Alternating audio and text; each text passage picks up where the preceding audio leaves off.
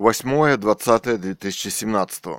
Заметки русского эссеиста о современной политической жизни в России и о В.В. Путине. Автор Ганова Людмила. Лето 2017 год. Сегодня я додумалась о способе прихода к власти В.В. Путина. Дело не в том, что у нас просто так никого не назначают никогда. А дело в том, что это операция ФСБ, которую тогда возглавлял Путин, и мог развернуться уже в полную силу в своих действиях. В 1996 году Ельцин начинает активно болеть. Скоро перевыборы. На своих видосиках для народа он выглядит совершенно отекшим, распухшим, неухоженным врачами человеком. Дело в том, что при таком уровне медицинской помощи врачей, которые были при Кремле, ему могли бы легко помочь – а к нему движется активно третий инфаркт перед выборами. Не установить и не заметить это при обследовании невозможно. Кроме того, тут события какие-то с терроризмом начались якобы. Они всегда начинаются, когда должна, должны произойти какие-то изменения во власти или законах. И Ельцин вынужден задуматься о наследниках, кому передать власть. Он делает в своей жизни самую большую интеллектуальную ошибку, которая будет стоить ему жизни. Милый, услужливый глава ФСБ В.В. Путин, которому всегда удается ликвидировать волнение в бунтующей от голода стране, без копейки зарплаты, всегда на подхвате, всегда все понимает и даже делает. И он, Ельцин, глупо объявляет на всю страну, что он решает передать власть Путину, участвовать ему в выборах президента – Самое смешное, он думает, что он все точно решил. И власть, и власть действительно передают Путину при помощи схемки сброса бюллетеней нажимы на соответствующих лиц. Центр, Центр избирком возглавлял Вишняков, теперь-то его нет. А если честно, то как вся страна может вдруг решить выбрать президента, ни одного слова которого она не видела с экрана, не слышала, не знала, с его взглядами на власть не знакома, о ком ничего не читала и даже не слышала его слова, не слышала, ни одного его слова не слышала. Вишняков справился с проблемой своей смерти. Вишняков, думаешь, сейчас мертв? Вполне возможно, что жив, но его все равно со временем уберут, и семью. Его практически забыли, его нет на ТВ, в СМИ и так далее. Оказывает, оказывается, его в 2016 году убрали из, из послов Латвийской Республики. Вон американский посол в России, ему лет под 80, и никто его не думает убирать. А вот что сделал Александр Вишняков для ВВ Путина. Выборы президента России 2000, выборы в Государственную Думу 2003, выборы президента России 2004. А ВВ Путин говорит своему избирательному штабу, что если меня завтра выберут президентом, то всех вас со мной уже не будет. Это он говорит своему избирательному штабу, те воспринимают это как милую шутку. Они ведь и на него работали, пахали и приступали закон. Вот такие выборы здесь состоялись лет 20 назад, и с тех пор ВВ бессменно у самой большой власти в стране. Осуществил эту операцию ВВ на фоне придурковатого поведения россиян и услужливо пытающихся приступить закон людей, которые надеются от него что-то получить. В этом ВВ гениален и уникален. Его действия полностью одержали победу русский народ получил нового, страшного, жуткого диктатора, который действует в своей власти методами Ленина, Сталина и массовыми убийствами, о которых никто не подозревает. Эти люди убивают друг друга сами. О размахе происходящих убийств никто не подозревает. Списывается все это на демографический спад. Настоящая ФСБшная история диктаторская разворачивает свои действия. И кто этому положит конец? Услужливый, но ставший абсолютно ненужным министр иностранных дел Лавров, который стал не нужен даже в Америке. Пресс-секретарь Песков с личиком симпатичного повесы, которому легко все простить. А вот Кудрина все же убрали из окружения, из правительственных структур. Слишком много знал или слишком много сделал.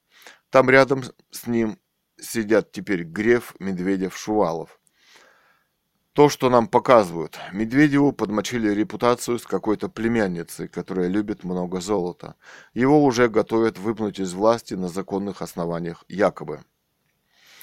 Раздается критика Единой России, даже по ТВ. Медведев возглавляет эту партию. А Греф, может, даже радуется, что попал на важное место, о котором давно мечтал. После выполнения важных, но совершенно незаконных поручений его тоже уберут, но он об этом даже не подозревает, хотя лицо у него тревожное, серое и испитое. А может, это будет охрана, которая нечаянно что-то увидела и услышала. В старинном кремлевском древнем особняке, в котором теперь царствует В.В. Путин, хотя именно благодаря убийству царской монархии он там сидит.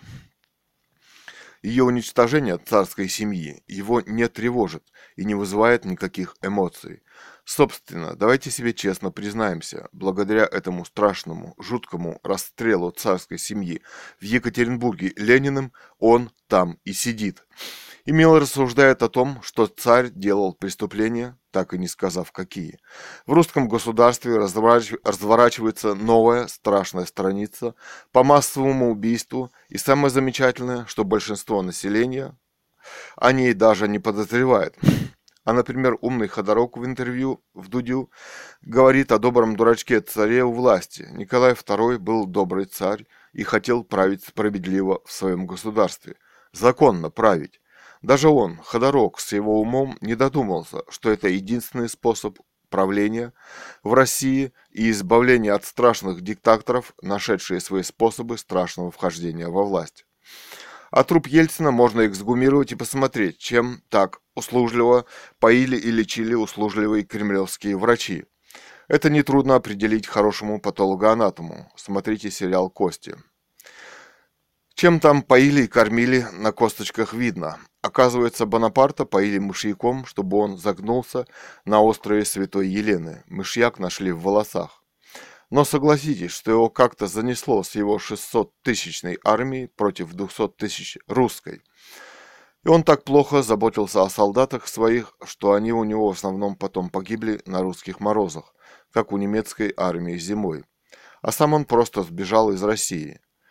Я как-то читала, что Гитлера умершего определили по зубам, так сильно сгорел его труп, и что на самом деле он умер в Бразилии или Аргентине на личной вилле. Впрочем, для порядка решили, что это тот самый Гитлер по зубам. Наверняка в то время уже пользовались двойниками, а информация о точной победе и убийстве Гитлера была как бальзам на душу. Во взгляде передачи предлагали купить череп Гитлера с дыркой в голове, как историческую реликвию, но что-то сильно охотников не было. Сокрушались 200 тысяч. Настоящая ли была Ева Браун, умертвленная в этом пепелище у костра, беременная жена Гитлера?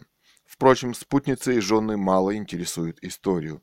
Это всего лишь сексуальная утеха диктатора. Я видела как-то кадры, когда Гитлер женится на ней почти уже перед смертью трясущийся Гитлер и одевает кольца, стоя рядом со священником. Очаровательная, умная, интеллектуальная женщина, которая хорошо понимала, скажи она Гитлеру «нет», стоило бы страшной смерти, пыток и истязаний перед ней. Выходит, мы, женщины, просто не можем сказать «нет» тем, кого мы не любим, а те просто не допускают мысли, что им кто-то просто может сказать «нет» в чем-то. Гитлер демократически пришел на выборах к власти, высшей власти благодаря выборам в своей собственной партии, которую он услужливо создал. Сам их отощавших от страшного голода, вытащавший Германии с колоссальными состояниями буржуазии крупа, военной промышленных круп, он создавал военную технику. Наверное, он и создал эту партию, например, просто пообещав Россию с ее несметными богатствами, с ее, где они будут крупными владельцами латифундий, хотя, собственно, отказаться они тоже не могли. Очень важного для демократии закона, можешь ли ты служить или нет, в стране не было. А иначе уже немецкие лагеря, да и освенцимские печки были для них всех приготовлены. Демократии партийной. Учитывая опыт прихода Гитлера к власти в демократии, должен быть закон о закрытии политической жизни в обществе, в партии, политической партии. Они создаются только для вхождения во власть и для ее захвата. Например, в России после КПСС создали колоссальную Единую Россию, и только она правит и управляет в парламенте. Все остальное имеют камуфляжные глазки, их никто никогда не видел, не видел и не знает. У нас что в России? Нет ученых, ИТР, хороших инженеров, учителей, рабочих, учителей, хороших врачей, писателей, поэтов, настоящих художников и режиссеров. Именно, именно они являются интеллектуальным цветом в России, способным развивать это общество. Именно оно сейчас все выброшено за борт истории в России, ВВ Путиным, и активно уничтожается в России тем или иным ФСБшным способом, по специальным методам ФСБ. 20 лет назад более я написал роман «Катунский дневник по понедельникам», и чего только я и моя семья не натерпелась впоследствии от КГБ ФСБ. Перед лицом Господа и Бога я хочу сказать ВВ Путину, я в своей жизни ни разу не приступила закон честного человека и не нарушила закон. Совсем недавно мне совсем отказали в медицинской помощи, несколько месяцев назад, с отеком головного мозга, воспалительным. Рядом с услужливым неврологом стояла услужливая работница ФСБ и управляла ей, что и как сказать, которая даже отказалась представиться десятки раз и почему-то без бенджика. Мне удалось дома вытерпеть страшные мучения от отека мозга, и я рада своей даже этой победе. Но скажу вам лично, ВВ Путин, что вы все же не избранный президент этой страны. Вы в этой стране захватили власть, и думаю, найдется тот, кто сумеет захватить ее еще раз. В маленьком провинциальном городке Бийске, где я раньше могла на несколько минут выйти в парк, с сотней ФСБ по парку за мной и моей семьей ходят сотни сотрудников, которые пытаются создать план по моей ликвидации, незаметной для общества. А вы сейчас рассматриваете свое окружение политическое только с точки зрения, понимает ли он, что здесь происходит в стране на самом деле, и опасен ли он для вас. И даже я даже научилась понимать, когда здесь заезд новой бригады ФСБ. По вашей версии, они все борются с экстремизмом и терроризмом. Дама, написавшая роман «Катунский дневник по понедельникам», не может быть террористом. Она защищала реку. А какие хоть несколько строк в своей жизни написали в своей жизни вы? Вы хоть, кому, вы хоть кого-нибудь в своей жизни защитили? Для вас это исключено. Когда вы на несколько дней уехали на G20 в Германию, стало на несколько дней пусто и тихо в городе. У вас оказывается все под контролем на самом деле. Благодаря милым, благодаря милым разговорам с сотрудниками, которых вы мило научили понимать, что от них требуется. Для этого должны быть законные письменные распоряжения с печатью и числом. А будут ждать они только своей собственной смерти и своей семьи, даже не понимая этого. Или господину Навальному дадут для вида участвовать в выборах президента. Только никого нет почему-то. Но вряд ли на таких выборах можно победить. А вот почему вы не женились, как американский президент, и у вас нет своей семьи? Просто для вас это скорее личная опасность. Вы один уже сражаетесь целым миром и уверены в своей победе. Наполеон Барнапарт тоже почти победил в этом сражении. И я иногда думаю, почему все же не удалось завоевать Россию? Это Главный русский вопрос поставил в своем знаменитом романе Лев Николаевич Толстой и попытался на него ответить. Вы читали роман «Война и мир» или вам некогда? Возможно, вы бы нашли там ответ на интересующий вас вопрос. Впрочем, я думаю, вы уверены, что уже победили в России. Вас это увлекает. Как-то Томас Вулф сказал своему редактору, который жиделся на бумагу для его книг, после издания книги «Взгляни на дом свой ангел», Сегодня я хорошо поработал, написал 10 тысяч слов, а потом прекратил общаться со своим сверхжадным редактором. Но Томас Вулф – один из самых ярких и мощных гениев американской литературной истории. А вот издатель Перкинс, который мнил себя его богом и чуть ли не соавтором, оказался мелким, жалким, недалеким издателем. Он, собственно, им и был. Может, история сама кое-что умеет в этой жизни. Да, мы этого просто не понимаем. Впрочем, это философский вопрос, как сказал Эйнштейн. Эйнштейн очень любил искусство. Он считал, что искусство создает вечное совершенное. А вот законам физики, даже самой совершенной теории, это не удастся. Надо создавать новую теорию, новые законы, которые, которые отринут старые. Мы до сих пор не изучили гравитацию, что же это такое. Все же искусство по-своему важно в жизни. Вы живете по другим законам, и сейчас вы уверены, что вы победите. И победи... у победителей тоже своя смерть, а вы часто думаете о своей собственной смерти. Или это ненужные для вас мысли. Кто на кладбище подаст за вас два русских поминальных яичка и печенюшечку? Вы уже 16 лет не даете похоронить Ленина. Лично вы спрятались за него в своей власти. Ну кто выпьет 25-50 грамм на вашей могилке и пропустит слезку? У русского редко слезы на глазах. Кто захочет искренне пожелать вам пожелать вас за вашу пожалеть вас за вашу прожитую жизнь. Есть такой русский человек, найдется ли? Эту щемящую струнку жизни хорошо знал и понимал В. Заболоцкий. Стихи о человеке, вошедшем на кладбище, который пришел помянуть родных и в родительский день на кладбище. Ему сохшаяся старуха от бедности и страданий подала помянуть два яичка сваренных, своих близких и назвала их имена. Сам он прожил страшную жизнь обездоленного гения, загнанного в Россию. Все как-то не получается в этой жизни у нас, а вы такой мастер этих дел. Из телевизионного словаря В.В. Путина. Цугундер, тюрьма, каторга, застенок гаупвахта, вообще любое место заключения с тюремными решетками, а также телесные экзекуции и расправы с сайта dikakademik.ru. Мочить в сортире сказано с милой шутливой улыбкой с ТВ. Это что, головой в унитаз? Или существует много ФСБшных способов мочить в сортире? Доходы населения страны резко упали, а вас это почему-то вообще не волнует как президента. А я думаю, пенсионеры и вся остальная шваль стоит вам 4% от ВВП. Дешевка мы, народ-то. А сколько триллионов долларов у вас лично? Впрочем, вопрос о триллионах долларов здесь никогда не поднимается ими. Уходят туда, куда надо. А я иногда тихо думаю, зачем вам триллионы и понять никак не могу. И так бывает в русской жизни. Или вы будете кататься с Золотой горы, как Скрудж Макдак, и думать о том, что все это мое, ваше ли оно. Этот вопрос вас уже не волнует. Вы его смогли захватить по вашей логике, логике теперь оно только ваше. Впрочем, Мировое сообщество у ваших 600 приближенных закрыло, заморозило иностранные счета и отказалось их обслуживать. Мир начинает кое-что понимать. Вам придется признать, что да, началась крупнейшая охота за русскими триллионами в мире. Новая глава в мировой истории. Вспомните бешеное лицо Лаврова, сидящего рядом с Путиным.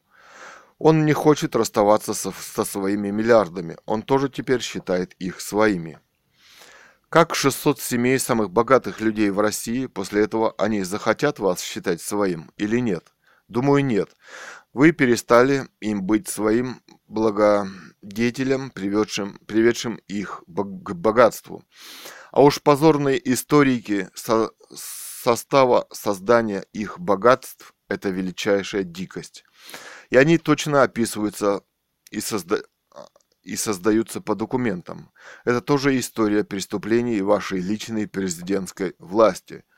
Для тех, кто для вашей власти очень были важны и нужны для создания вашей власти и обогащения.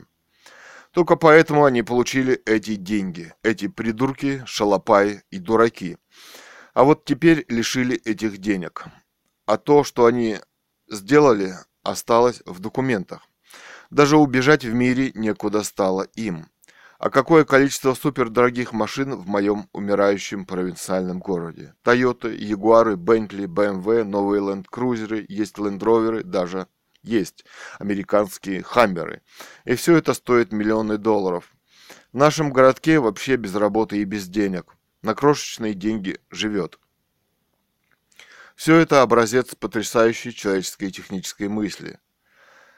Мне недавно очень сильно понравился черный ягуар около особняка.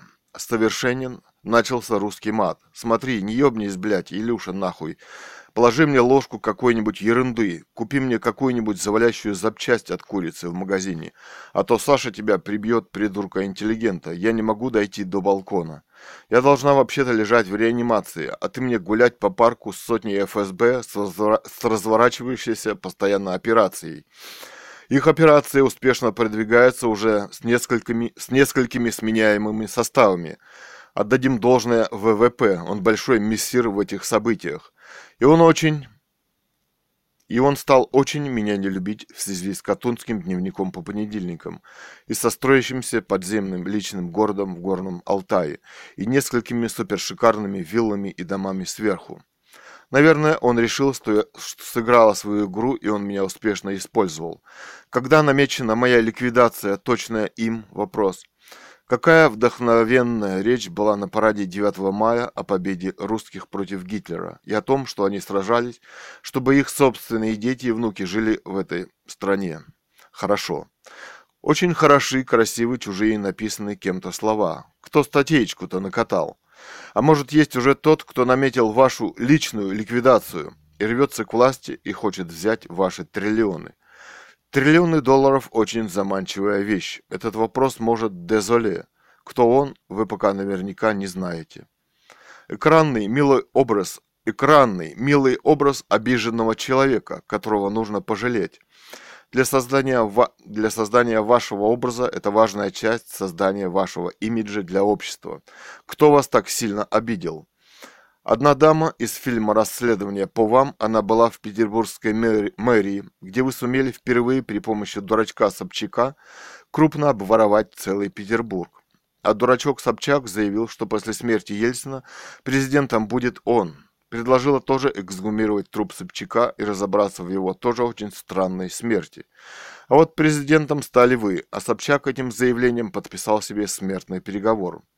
А его дурочка-дочка тоже рвется в президенты, и ее даже предупредили, что ее не стоит защищать, не смогут защитить в этой стране. Участвовать в выборах президента – это самое опасное в этой стране. Впрочем, пока все идет мило. Она может даже и думать, что станет выборным президентом и лихо участвует в дис дискуссиях на дожде. Неск... Насколько она понимает опасность собственную. Настанет год России, черный год, когда царей корона упадет. Забудет чернь к ним прежнюю любовь, и пища многих будет смерть и кровь. Помните у Лермонтова? Как-то нечаянно погиб в 28 лет на дуэли. Кто-то почему-то его вызвал. Был крупнейший философ и поэт русский. О какой вечной жизни мечтаете вы? А вообще, вы когда-нибудь о чем-нибудь мечтаете или вы только убиваете? Вера Глаголева актриса ухоженная, дама высшего света, очень хорошая актриса, вдруг умирает. Сразу начала думать про ФСБ. Недавно ее видела на фотографии с Клуни, где она блистала здоровьем и красотой и весело смеялась. Какие-то странные происшествия у нас в стране. Рука ВВ Путина? Вопрос. Автор, публицист, писатель Ганова Людмила. Публицистика писателя Гановой Людмилы. Автора романа «Русская монархия. О восстановлении легитимной власти в России монархии Романовых». Монархия. Русская монархия как способ существования власти и государства. Идеология в обществе появилась вместе с религиозной или партийной принадлежностью. Любая партия, раньше религия, пыталась захватить всю существующую власть, обещая всем создание рая в той или иной форме. Мы это видим в Америке с ее двухпартийной системой. Мы это видим в России – Раньше коммунистическая партия, а сейчас партия «Единая Россия». Давайте не забывать того, что у Гитлера была своя личная партия, при помощи которой он пришел к власти. Создание партии в обществе – преступная цель, и создание партии должно быть исключено из современного общества.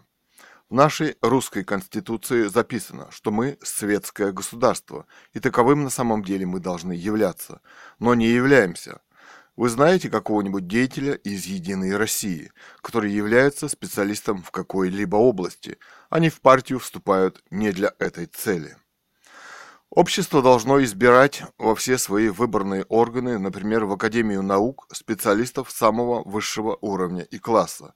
Преступно, если Академией наук будет руководить партийный деятель, ничего не понимающий в науке, как это было при советской власти. Там любой отраслью руководили именно коммунистические и идеологические деятели и развивали все, даже сельское хозяйство. Вам не смешно от того, что сельским хозяйством руководит, руководит идеологическое министерство. Главная мысль, к которой я подхожу, заключается в том, что любое общество и даже идеологическое общество состоит из двух классов. Класс управляющей элиты и тех, кем она управляет. Так власть организована всегда в любом обществе. В племени, в рабовладельческом обществе, в феодальном обществе – в, буржуа, в буржуазном, в капиталистическом, коммунистическом, в фашистском. Фашизм – это тоже идеология. Говорить о том, что все эти структуры так или иначе избираются народом, не стоит. В Америке весь народ должен голосовать за одного из двух кандидатов, выбранных на узкопартийном съезде. Сам народ в эти две партии, как правило, не входит. Таким образом, они сами на самом деле ни за кого не голосуют. Наиболее важное открытие, сделанное обществом, государствами за его многовековую историю, состоит в том, что институт власти передается наследственно монархически. Доказательство – Пожалуйста, монарх вынужден заботиться о своем государстве, чтобы его не завоевали и не уничтожили другие государства, и поэтому одевает, кормит и обувает свой народ не понарошку.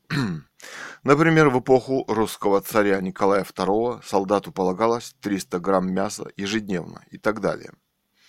Мы не можем дотянуть до эпохи 1913 года ни в чем.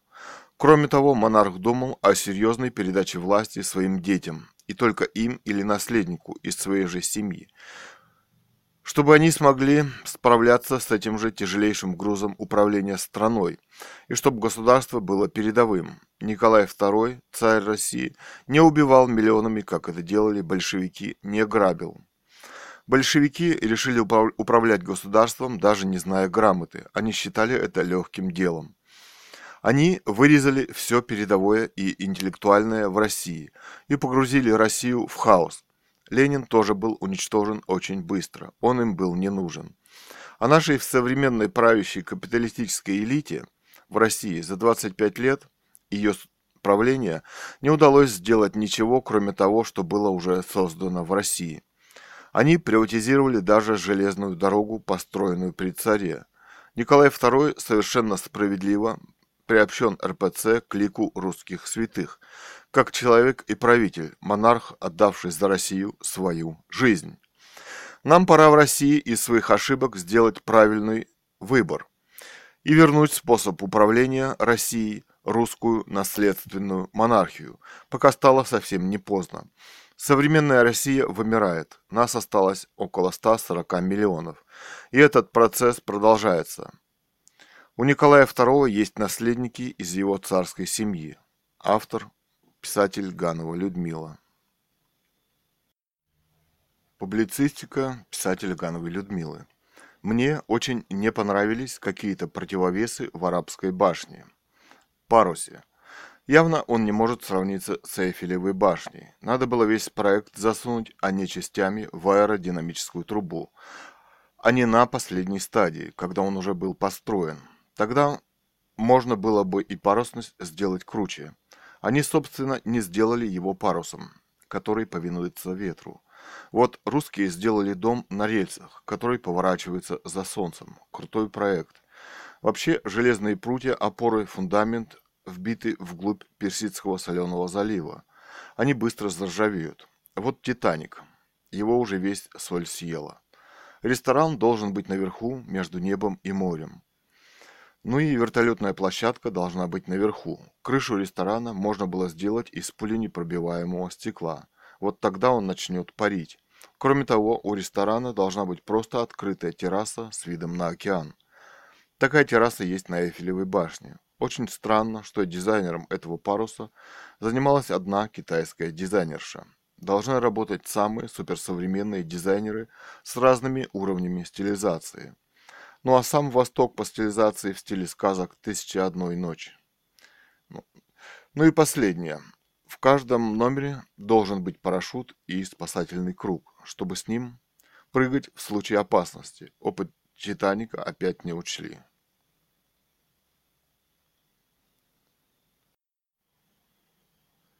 Публицистика Гановой Людмилы. Современное искусство и требования к нему. Современное искусство – это прежде всего таинственность. Это принципиально новая вещь.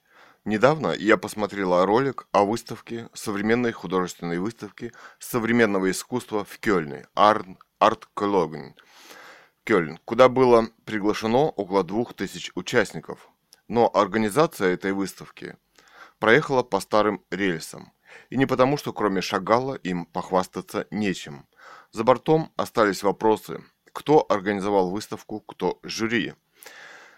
А почему бы выставки современного искусства хотя бы не попробовать хотя бы наполовину новые принципы ее организации? Каждый современный художник, который хочет принять в ней участие, должен заявить об этом организаторам выставки, а те прислать ему необходимые для ее посещения деньги. Из истории живописи мы прекрасно, мы прекрасно знаем, что у настоящих художников, как правило, нет денег, чтобы себя позиционировать и выставить.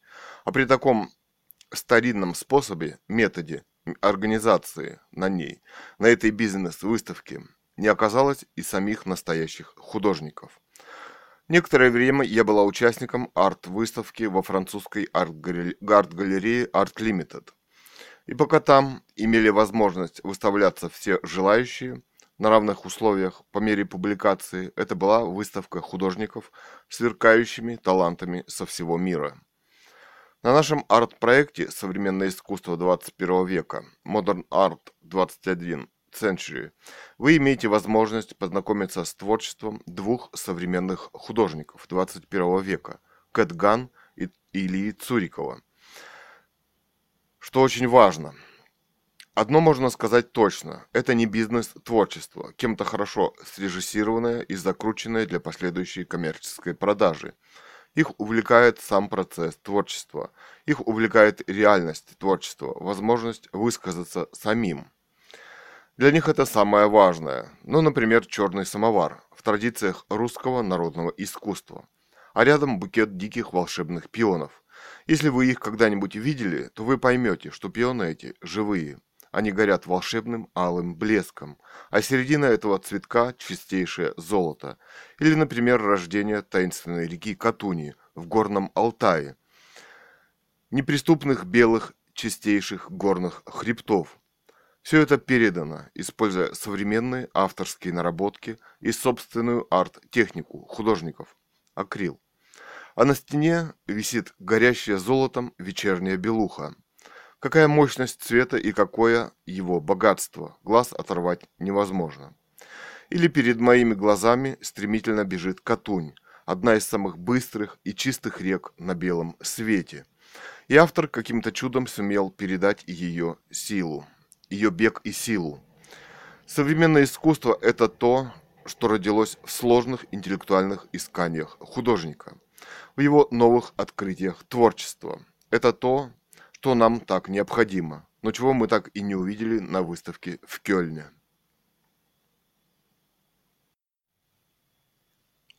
Публицистика Ганова Людмила. В музее, когда я работала научным сотрудником, я видела древнюю китайскую живопись с изысканностью прекрасных цветов и нежнейшей цветовой гармонии. Это все запоминается. Потом несколько раз в интернете я услышала, что Центр мировой арт-торговли переместился в Гонконг. И решила посмотреть. Гонконг, как город свободной торговли, открыл свои банки всему миру и сделался своеобразной мировой столицей бизнеса. Первое, что вам предлагается в интернете, это Арт Централ, Гонконг. Своеобразная палатка выставка среди небоскребов Гонконга, которая, оказывается, хорошо посещается, а вы увидите много лиц, интересующихся современным искусством и тем, что оно предлагает. Кроме того, что вы увидите и самих устроителей выставки, которые ее создали. Я думаю, что это тоже очень правильно. Прежде всего хочется сказать, что это в основном цифровая компьютерная живопись, получившая свое развитие в связи с развитием компьютерных технологий. Истоки этого направления положил, конечно, наш русский гений Малевич. И на выставке активно пытаются демонстрировать компьютерные и анимационные технологии, которые, конечно, имеют отношение к живописи и современному искусству. Но мне, например, запомнилась скульптура прекрасной юной женщины, перед которой удивленно застыл пожилой господин. Редчайшая красота. Еще я поняла, что они во многом рассматривают искусство как коммерческое предприятие. Но ведь произведение искусства и живописи – это еще и бесценный дар гения художника. Я еще посмотрела несколько гонконгских проектов. Джакоба Exhibition Гонконг, Гонконг 2016 Азиан, 20 век Century, Contemporary Art Highlight, Гонконг Exhibition 21 март 17 апреля 2016. Оригинал Modern Art Пол Уайт. Они тоже в основном заняты поиском компьютерных технологий. И менеджеры выставки активно говорят о своем видении и понимании современного искусства. Хочу рассказать о смешном инциденте с Арт Базель. Дело в том, что у меня есть собственная галерея, выставка «Аукцион современного искусства 21 века», посвященная только двум гениальным современным художникам Кэтган и Цурикова Ильи. Несколько раз в нашем Google Plus арт-сообществе я с удивлением обнаружила, что они сами смогли туда загрузиться с собственными произведениями. Они стали спамить более 20 постов, но в общем пришлось их заблокировать. Так и я поняла, что наше творчество им очень интересно. Мы долго и весело смеялись. Кроме того, в Гонконге почему-то решился выставиться художник Пол Уайт. Что касается меня, то я люблю в искусстве радость и творчество, отнюдь не академизм. Некоторые его работы мне очень и очень понравились. На них были изображены женщины среди цветов. Просто люди на дереве. Молодая красивая женщина с голубыми волосами и суперцветное дерево а полотном одинокого мужчины, стоящего среди пустыни. Он хотел мудро предупредить нас, чтобы мы не остались такими одинокими в собственной жизни на земле. Помните, Бродский говорил при вручении ему Нобелевской премии, что искусство способствует расширению мышления и сознания человека. Это тоже слова гения от искусства. Публицистика, писатель Ганва Людмила. Публицистика писателя Гановой Людмилы. Хорошо быть дураком и спрашивать у кретинов, сколько эта картина стоит и покупать ли ее. Никаких современных экспертов, которые на самом деле могут оценить художественный уровень картины, не существует. Где они, эти фамилии? Ну, вообще-то картина говорит сама за себя, но чуткому образованному человеку, который занимается искусством, пытается его понять, а не вложить в него деньги. Доверяя чужому вкусу, как будто у вас может быть свой, вы полностью проигрываете. Это просто бизнес-отношения и ничего больше. Даже эксперт по классике может втюхать вам подделку. И только та картина, которая лично вам понравилась, произвела на вас впечатление, заслуживает вашей покупки. Эта покупка может стать очень важной и нужной в вашей дальнейшей жизни. Она, картина, становится спутником вашей жизни. В ней может быть заключен колоссальный моральный, нравственный потенциал, взгляд на жизнь и понимание жизни, которое вам очень нужно, которое является открытием для вас. Вот почему ценятся картины великих художников. Они были прежде всего великими личностями, свои открытия несли в это общество.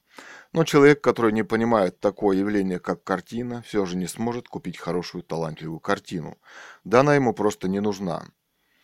Так что мы видим много граней в таком явлении, как покупка современной картины, современной живописи. У картин свой язык, как свой язык у романа, у стиха. И вы должны понимать этот язык. Другое дело, что нас долгое время отучали при советской власти от понимания этого языка. Были заказные картины, то доярки, то столивары, то пастухи. И было абсолютно неважно, кто их написал. Для картины это очень и очень важно, кто и как ее написал и создал. Кроме того, художнику указывалось, как она должна быть написана. Было понятие соцреализм, а то ему светили врата ГУЛАГа. Самое, само понятие и понимание живописи как искусства таким образом тщательно вытравливалось и уничтожалось. Так что если вам захотелось купить картину, полотно современного художника, то вы доверьте, доверьтесь прежде всего собственному вкусу и чутью. Они вам искренне помогут. Все остальное от бизнеса. Это статья для аукциона современного искусства аукцион21.ру. Публицистика Гановой Людмилы. Новым Бентли, похоже, никого не удивишь. И Роллс-Ройсом, похоже, тоже. И дело совсем не, том, не в том, что в каждом новом суперсовременном и дорогом зарубежном фильме вы видите часто в офисах, коттеджах, картинных галереях произведения современного искусства. Именно произведения современных художников, которым есть что сказать современному обществу и современным людям – я говорю в первую очередь о художниках с современным интеллектом, которые, которые выдвигают современные художественные идеи и реализуют их в своем собственном творчестве. Современный интернет позволяет таких художников легко найти, относительно легко найти, познакомиться с их творчеством и даже выбрать и купить те работы, которые им понравились, им, действительно понравились. Вы не, вы не уверены в своем собственном художественном вкусе?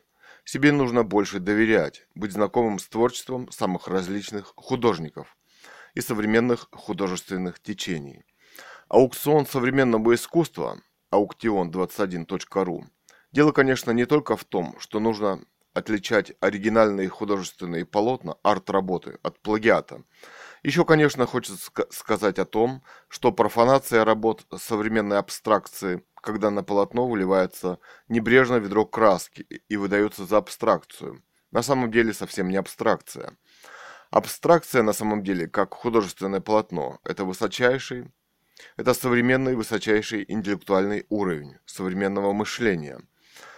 Один из основателей современного абстрактного искусства является Василий Кандинский, каждое полотно которого бесценно – и висит теперь в самых знаменитых музеях мира.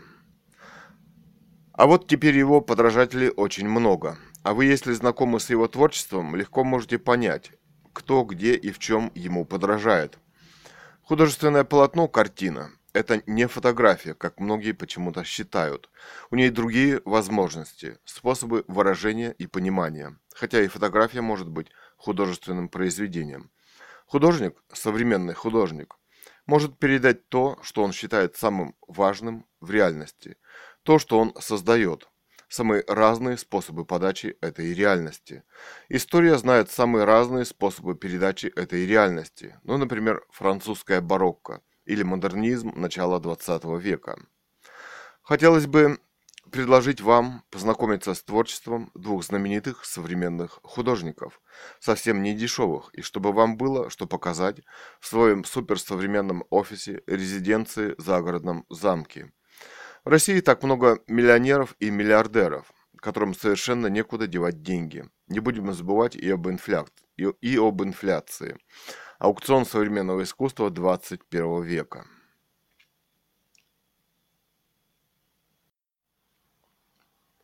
Публицистика Ганова Людмила. С помощью современного интернета вы можете легко пройтись по выставочным залам современных мировых арт-галерей. Я, например, начала свое путешествие с одной из самых знаменитых в мире Affordable Art Fair, которая находится в Нью-Йорке, где представлено множество галерей со всего мира. И вы можете легко ознакомиться с тенденцией современного живописного искусства – Выставка посещается нью-йоркцами. Вы увидите заинтересованные лица, которые пытаются понять, что хотел сказать художник своим творчеством.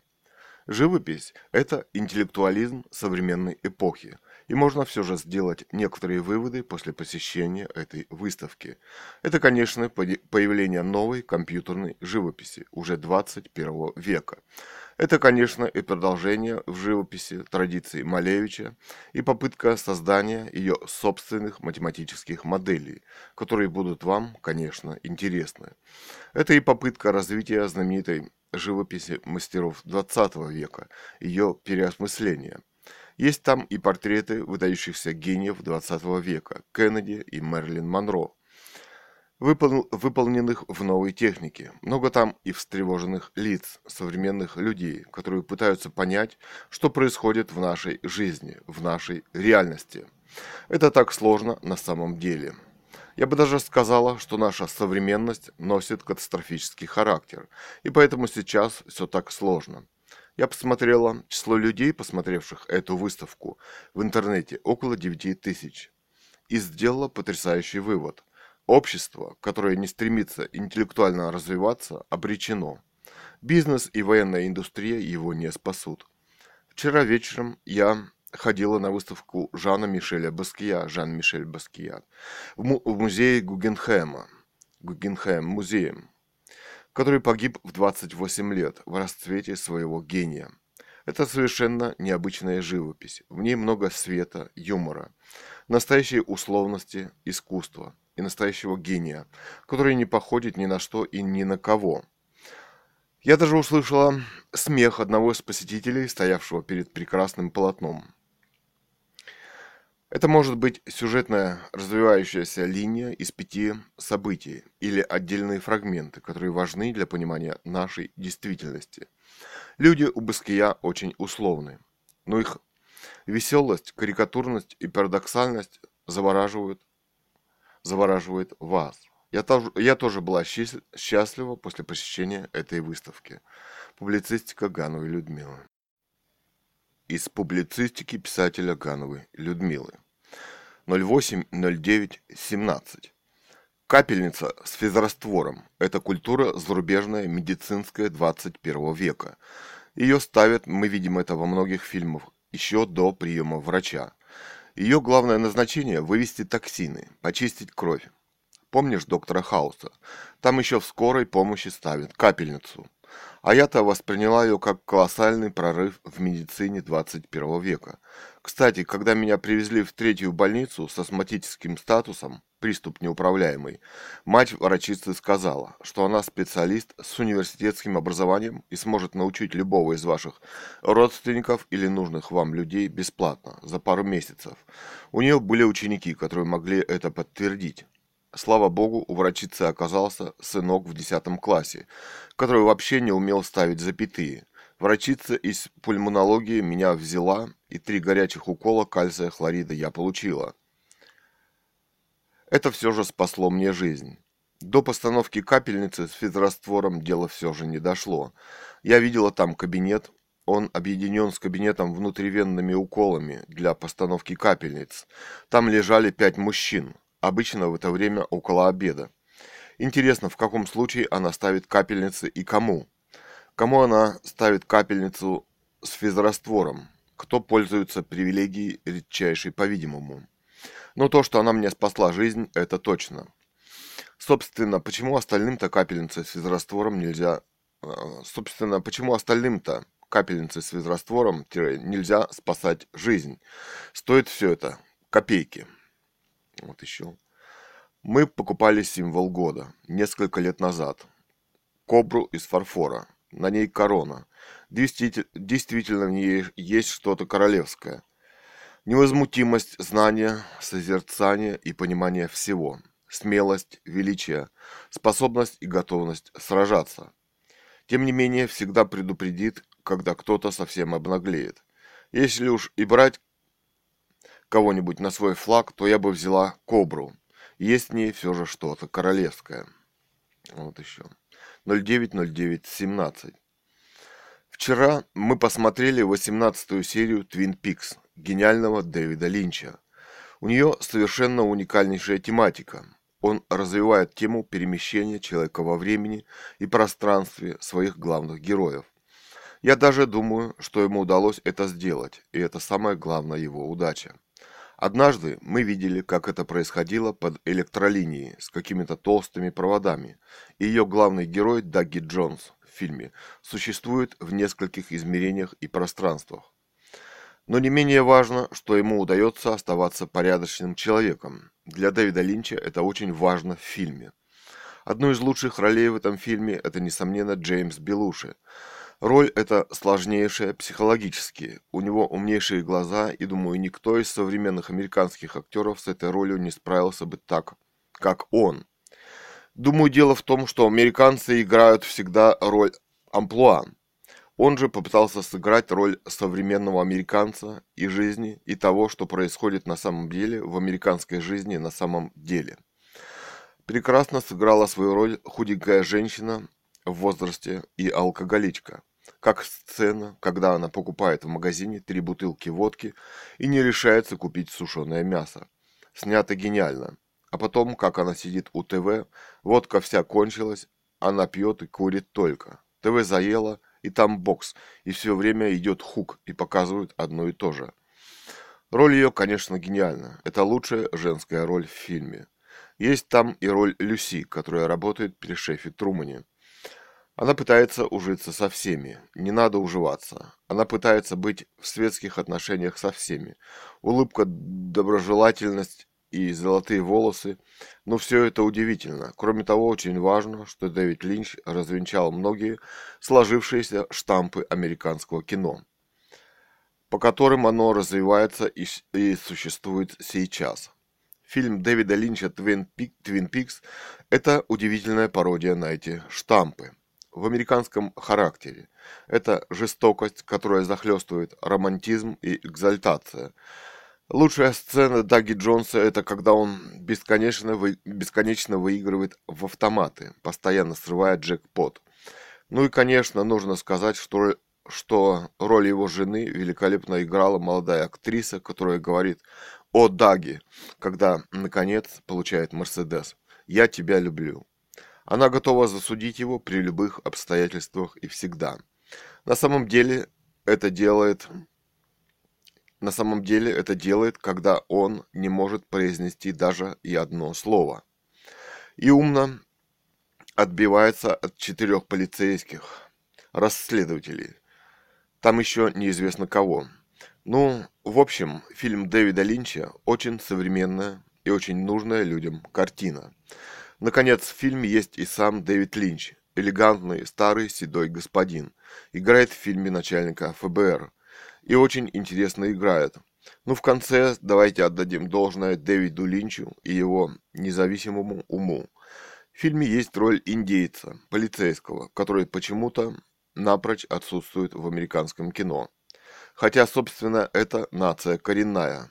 Они существовали, видимо, миллионы лет – Ему присуще отличное обаяние, он великолепно думает, и он вызывает подлинный интерес своей ролью в кино.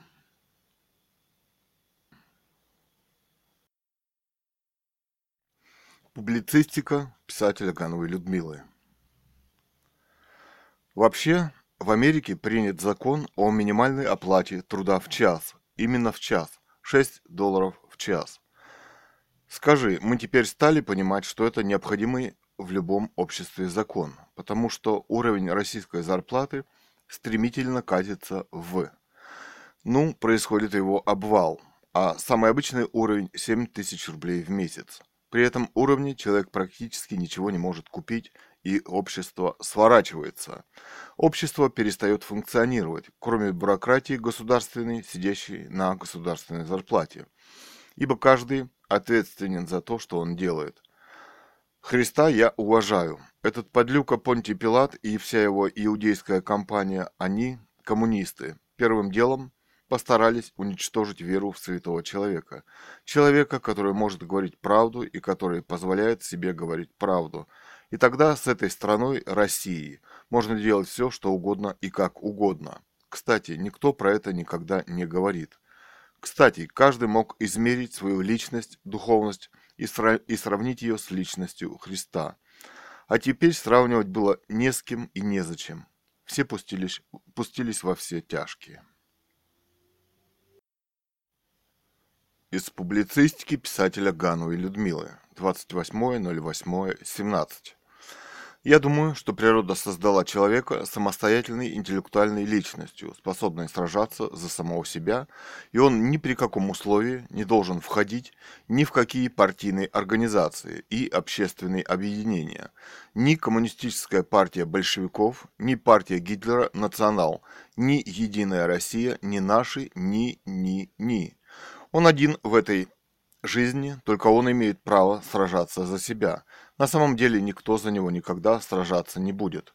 Таким образом, нам хотят внушить, что мы неполноценны, что мы нуждаемся в руководстве. А это значит, что ты обязательно потеряешь себя как личность и как человека в конце концов. Вот еще. Слушаем на YouTube Мэрилина Мэнсона «This is no shit». 17 миллионов 997 тысяч 166 просмотров. Sweet Dreams. Революция – это суровый маниакально-депрессивный психоз. И настолько серьезный, что вылечить его невозможно. Лечение нужно начать с того, что такие явления в обществе заскоки бывают. Про революцию нужно забыть, потому что пострадай, пострадаете именно вы в первую очередь.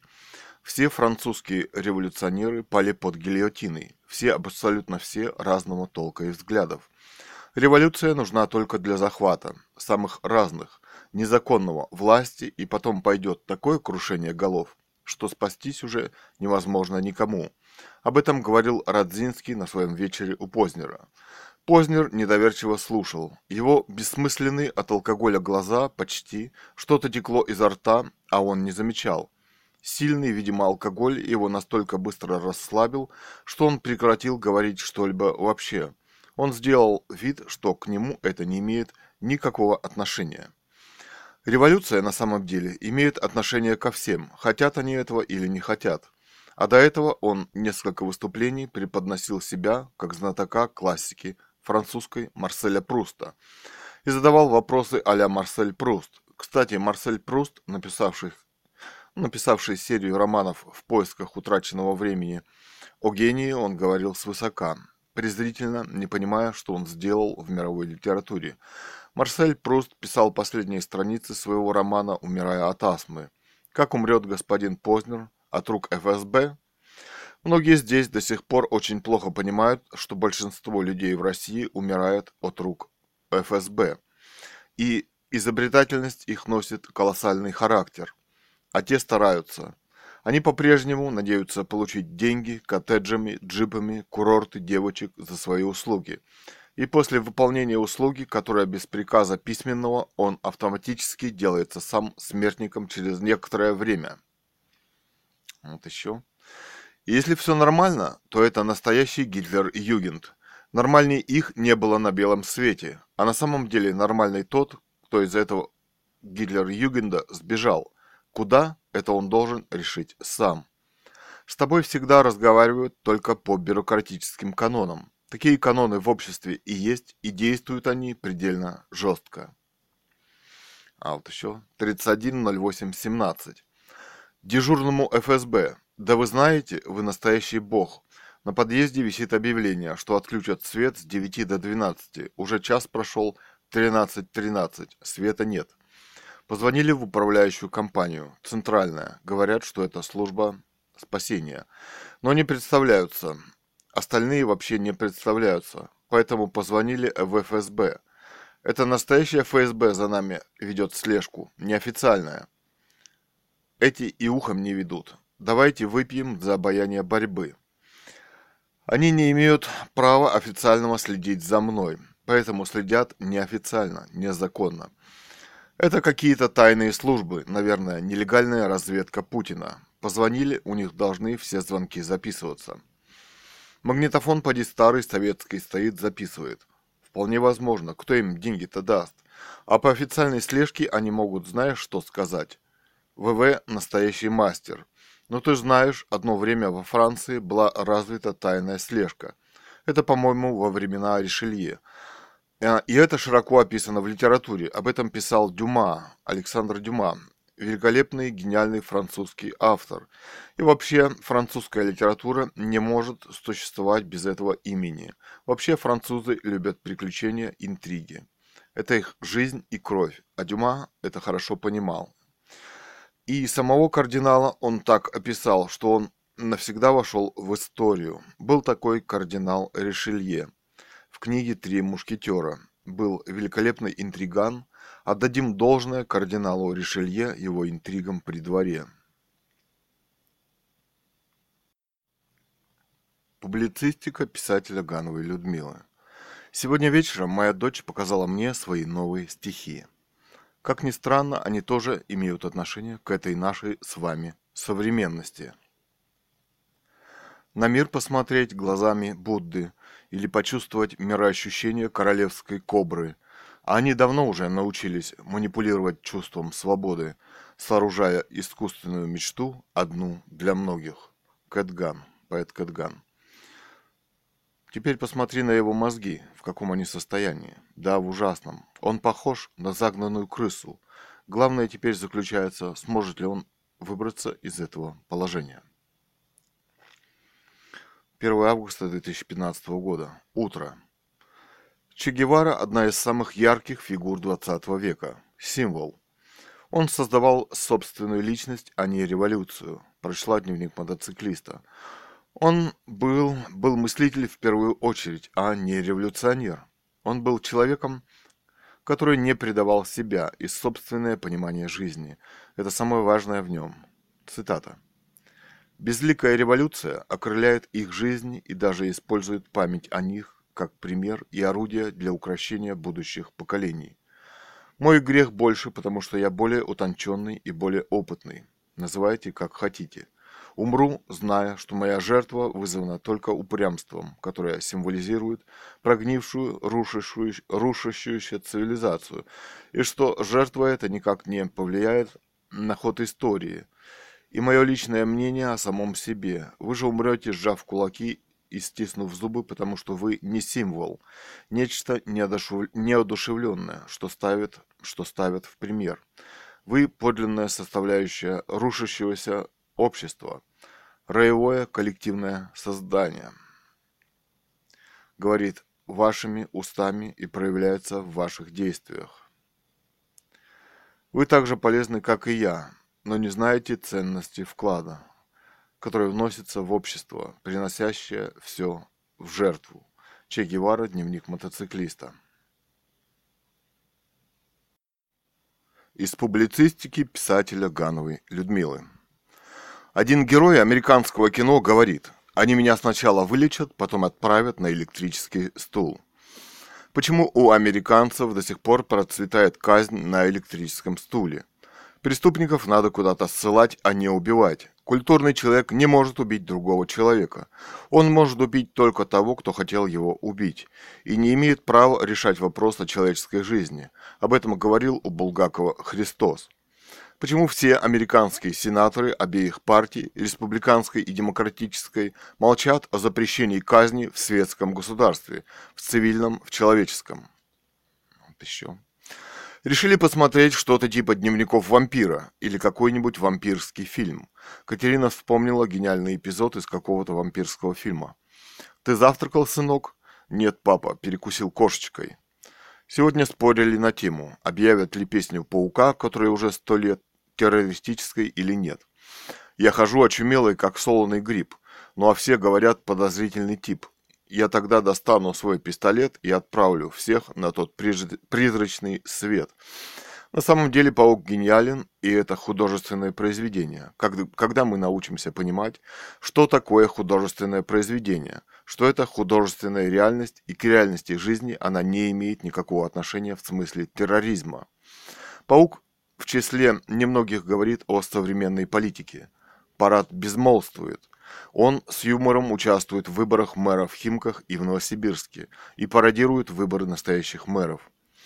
Отличным было его участие в телемосте Путина с народом. Перед ним стоял читок водки и бутылка крымского вина. И он спросил, почему перелито водки, и это повод начать новое угарное путешествие в Эпилохе. А вот бутылка крымского вина, и он подержал ее в руке, стала стоить в два раза дороже после присоединения Крыма к России. Это был его личный вопрос президенту, это был веселый, красивый вопрос. И какова история той помойки, документацию которой обещали составить через пару лет. Вопрос из телемоста о помойке задала его какая-то жительница рядом с помойкой. Раскручивается на правительственном уровне. 070218. Зюгаша – это террорист, самый выдающийся в России. Тем не менее, получает от государства миллионы на свою президентскую избирательную кампанию. Илья – это сука, тратит миллионы, песенка, на свою компартию. Входит в Госдуму, имеет свою фракцию. От него избирается новый президент Грудинин в президенты, директор совхоза. На самом деле, говорят где-то в интернете, миллиардер. Блогеры, певцы, музыканты, писатели. Хватит петь и плясать на гробах. В России такое происходит. Вы не защищаете даже тысячи бомжей на улицах. Кстати, то, что он террорист, видно по его программе. Программа Компартии – это террористическая программа. На заседании Госдумы Медведев заявил о каком-то уважении к председателю Компартии Зиганову. 8.20.2017 Заметки русского эссеиста о современной политической жизни в России и о В.В. Путине.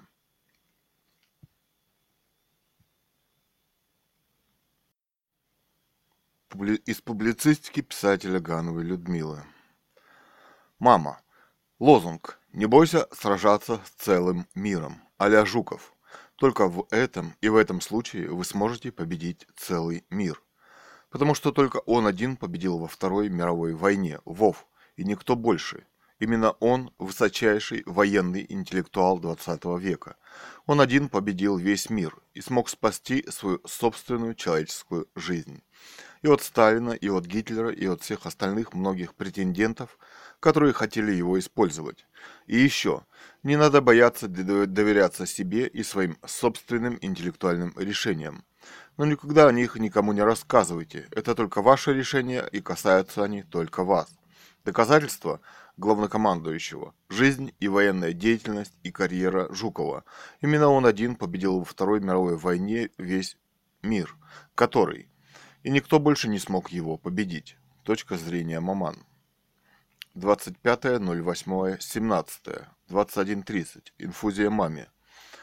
Владимир Ильич создал себе образ интеллектуала, который написал якобы 55 томов собственных трудов.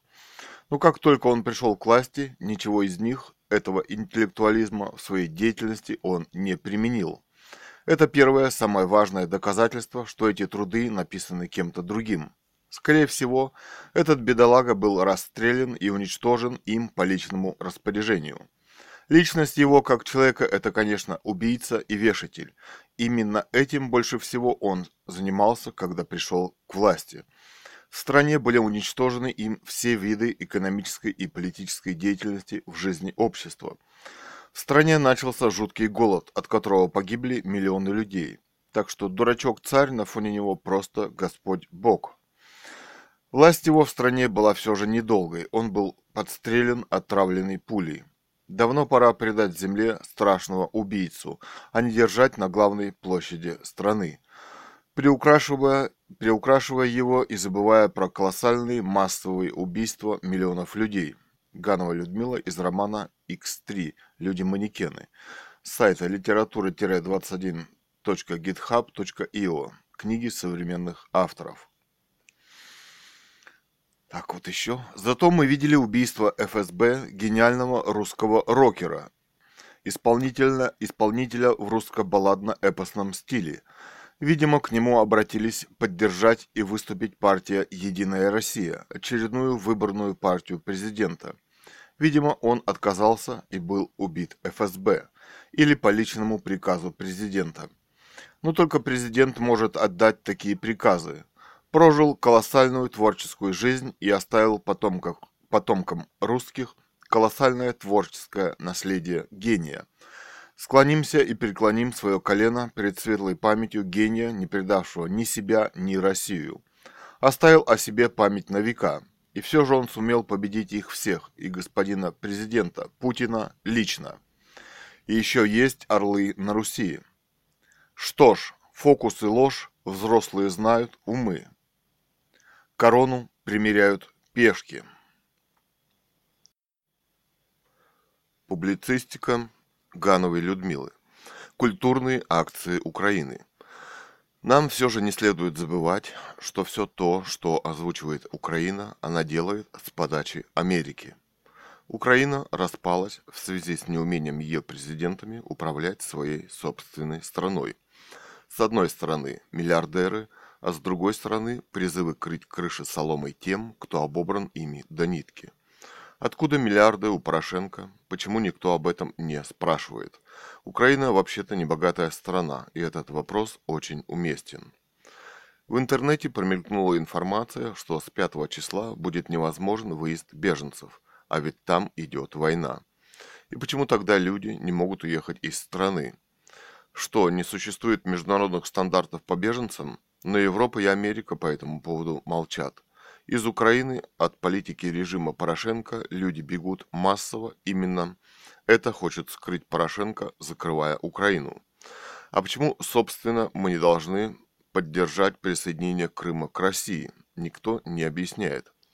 Часть культурных деятелей поддержала это присоединение Крыма к Украине. Крым отделился, войны нет. Почему бы не поддержать? Тоже никто не отвечает. Так люди выступают за мир и за нежелание вести войну. Но Порошенко и Америке это очень не нравится. Они обожают вести войну и смерть. И только в ней чувствуют свою силу. Там, где присутствует Америка, везде война. А что, Россия не имеет права на свою точку зрения, отличную от Порошенко и Америки? Америка в культурной среде и оппозиции России имеет большое влияние. Пройдитесь по русским информационным сайтам, каналам, радиостанциям. Эхо, Дождь. Там никто никогда не поддерживает политику России. Почему? Потому что в основном это проамериканская информационная сеть среди культурных деятелей России, которая стремится подчинить своему влиянию информационное поле России. И вот и вот как только нашлась группа людей, подписавших согласие с принятием Крыма в Россию, Америка вместе с Украиной решила их одернуть, ввести против них санкции. А вот сама Америка свободно нападает на любую богатую страну и может оказать военную и экономическую помощь своим союзникам для нападения на нее. Методы могут быть самые разные – Америка не имеет права оказывать военную помощь Украине, как и любой другой стране. Это может привести к глобальным и локальным войнам. И они полыхают уже в Афганистане, Ираке, Ливии. И мы слышим в ответ в мире удивительнейшее молчание международной общественности – с чего Америка взяла на себя роль мирового жандарма, который экономически, политически и военно вмешивается в дела любой страны мира и пытается подчинить себе уже весь мир. Остальному миру пора об этом задуматься. Они на очереди. Америка хочет, чтобы никто в России, никто не сказал слова за Россию. Вам не страшно? Ведь это духовное рабство. Это самое настоящее преследование за убеждения – и никаких демократических ценностей на самом деле в Америке не существует. Из публицистики писателя Гановой Людмилы. Твин Пикс, Дэвид Линч. У него есть удивительные взгляды, драматические иглы, которые только он увидел и которых больше ни у кого не увидишь в американском кино – и такие вот пошлые песенки в конце кино. И вся вот эта клубная американская жизнь, он ее совершенно не понимает. И как это все сочетается, у него очень сложно понять. Видимо, и сама американская жизнь очень неровная в своем течении, и понимание ее тоже. Но его желание оценить ее и понять просто удивляет. Бывают книги, которые с течением столетий делаются актуальнее, нужнее обществу. Они сложны интеллектуально очень на самом деле. К, таки, к, к таким книгам относится книга Льва Николаевича Толстого «Война и мир» с английскими кинематографистами. Эту интеллектуальную сложность, важность и нужность в современности удалось э, постичь в своем прекрасном фильме War on Peace, ТВ-серия BBC 2016. 050917. Мы практически не говорим о таком общественном явлении, как патология. Собственно, это необратимый процесс и применяется он как термин в медицине. Между тем, оно может развиться в обществе, в заведении, в учреждении, бюрократическом. В общем, надо, нужно оценивать развитие любое из этой страны. Ну вот, например, господин Усманов, который живет в кавычках в счастье. У него все признаки патологии. Например, Г. Усманов, который захлеб говорит о собственном счастье, прекрасно понимает, что все деньги берет от умирающих от голода людей в России, работающих на него. Но он не может остановиться в захлеб говорит о счастье и убивает. Еще пример. Магазин, который кормит всем гнилым. Я прочла много книг на белом свете, самых разных, самых гениальных. Но мне хочется сейчас сказать об одном авторе мемуаров Сен-Симоне, писавшего мемуары о короле Людовике XIV и его времени. Там такое стремление размышлять о человеке и обществе и их справедливости, что эта книга стоит в мировой литературе отдельно, конечно. Ночью я проснулась и стала размышлять. В России можно об этом только размышлять. О собственном доме, который я хотела бы иметь, ну, например, моя собственная комната. Комната-кабинет. Очень большая светлая комната. Потолок из сосны, досок. Стены беленка. В центре три кресла на искусственном ковре, не очень дорогом. Пол крупная плитка, искусственная а паркет. Окна большие, чуть ли не во всю стену. Шторы искусственные, лен, жалюзи. Одна из стен вашей картины. Должен быть ТВ хороший и аудио. Прослушивать иногда. Стол длинный, как у Кэт, с несколькими интернетами. В столе несколько отделений коробочек в русском стиле для флешек, стакан для ручек. Над столом полочка или меди... для медианосителей типа каталог. Еще одна открытая полка для книг. Вазочек, цветочки поставить. Вдоль одной стены типа диван, кровать из искусственной кожи, белый или зеленый. На, днем, на нем 8 или 10 подушек разного калибра на этой же искусств, из этой же искусственной кожи. По углам 2-3 вазы побольше для больших букетов. От входа идут сколоченные ящики, в которых может храниться всякая ерунда, белье, одежда и так далее. Ну еще должна быть небольшая вешалка для одежды, которую ты носишь каждый день в этом месяце сезоне. В самом низу идут ящики для обуви, которые ты можешь при желании надеть. Должно быть тоже небольшой запас еды, воды, который хранится в отдельном месте. Но я мечтала о нескольких выходах из этой комнаты. Мне нравится, что из комнаты существует несколько тайных выходов, а-ля средневековья. Это очень недорогая комната, и в России ее, могу иметь, ее мог бы иметь любой человек и спокойно, комфортабельно жить. Ну вот так. Вот такие мечты иногда посещают бедных россиян, не спящих ночью. Я бы хотела жить отдельно, чтобы рядом из чужих людей со мной никто не жил за забором. Красивая мечта. У каждого россиянина должен быть обязательный настоящий велфор, который говорит, что он живет в успешном государстве. Я думаю, тысяч сто в месяц, учитывая колоссальные капиталы, которые скопились у миллиардеров и которые вообще не работают на Россию. И еще, никакие законы не имеют права отбирать у человека дом или квартиру. Никогда, ни под каким соусом. Ни банки, ни государство, особенно банки, у нас сейчас отбирают жилье.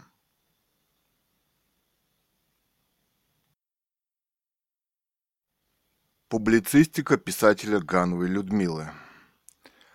Царская монархия. Почему она так нужна России? Какая красивая музыка у него, Моцарта и какая светская, и какое быдло кругом процветает.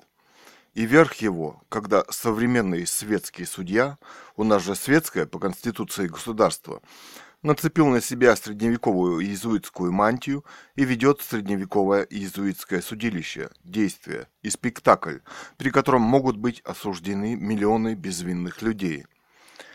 Как это было сделано в советское время. Доказательство этого – судья дает слово на суде тому, кому считает нужным, и они говорят только то, что нужно ему. Вмешаться в это действие невозможно, так устроен сам суд. К делу он приобщает только те документы, которые он считает нужным для этого суда. Он заявляет и распределяет дело только по тем статьям, которые он почему-то считает, что они к этому делу относятся. Взгляните на другие статьи Уголовного кодекса. Они практически не отличаются, только сроками наказания. Где же правосудие? Почему нас ничему не научили миллионы безвинно убитых и расстрелянных именно по такому суду в советское время? Кстати, американское правосудие тоже так же организовано. Кстати, последний пример этому осужденный на 35 лет американский рядовой Брэдли Мэннинг. Наконец, возьмите за образец царское правосудие, при котором не было массовых расстрелов, убийств и ссылок. Вот почему Николай II святой. Он не фальсифицировал суд. Почему об этом все молчат? Это что, демократия? Итак, все же мы приходим к мысли, что в стране России должна править царская монархия, уже хотя бы поэтому. Эта бесконечная борьба за высшую власть после гибели, гибели Николая II разрушает наше государство, и мы стоим на грани очередного краха. Преступление и наказание Достоевского, как это как раз призыв Достоевского к тому, чтобы государство осуществляло каждому в нем живущему социальный стандарт помощи, то есть, говоря современным языком, welfare. Их должно быть несколько уровней, но первоначальные должны получать все, мало ли что в жизни может произойти. С чего начинается этот роман Достоевского? Деньги к студенту Раскольникову не пришли. Он задолжал за квартиру, несколько дней не ел. Ему не на что жить в Петербурге. И в этой ситуации ему приходит мысль убить старуху-процентщицу. Она – банк, ростовщик. Давайте скажем прямо, у него не было другого выхода. Он даже прав в том, что собирается ее убить. Иначе он ведь может умереть с голоду. Как может светское государство существовать без велфора? Иначе оно убивает своих граждан через их голод. Кстати, могут уволить с работы ни за что. Хозяин, чтобы поискать новую бесплатную девочку для постели. Да мало ли что может случиться. Да здесь и постоянно случается. Экономический кризис, например, да и у вас могут отобрать все через такой суд. Недвижимость, машину, работу тоже. Каждый думает о том, что в свой, в свой новый день он может оказаться на улице в качестве бомжа. Иначе откуда они берутся? Какая может быть справедливость в обществе, если человек-бомж замерзает на улице и умирает от голода? Никому это не интересно. Значит, все все понимают, только говорят, у белорусского президента нет на улице бомжей. С ними разбираются, и они снова идут на работу. То есть дают такую возможность в обществе, помощь хотя бы на таком уровне. Наше общество озверело настолько, как будто оно живет в мезозойскую эру, где были ящеры. Мне кажется, что в мезозойской эре жить было приличнее. Да, конечно, приличнее. Просто шансов выжить личности тогда было больше. Вот что я имею в виду. Здесь их практически не оставили. Все решается помимо тебя и за тебя, и неизвестно кем. Я имею право сострадать бомжам. Мне было интересно, что «Преступление и наказание» Достоевского была названа в числе двух русских книг, которые прочел американский президент Обама, и о которой он не сказал ни слова. Я думаю, что он понимает ее значение. У Обамы очень умные глаза, почему он не сказал. Его руководство Америкой показывает, что сам он принадлежит к стороне, которая нападает и отбирает. Он воюет за чужие богатства под видом демократии или борьбы с терроризмом. Он вмешивается в дела чужих суверенных государств, хотя прекрасно знает, как правовед, что не, умеет, что не имеет права этого делать. На этом основано международное право. А уж Военные вмешательства под этим видом – это просто военное нападение, тоже в разных формах. Велфор – это не шутка в 50 рублей умирающим детям. С мамой – это две поездки на автобус, например, в больницу. Велфор – это строгий, настоящий социальный стандарт, на который человек может жить и существовать в этом мире, в своем государстве, и государство обязано его предоставить. Иначе оно не государство. Это не издевательство в подсчет того, что человек ест, как одевается и сколько платит за квартиру.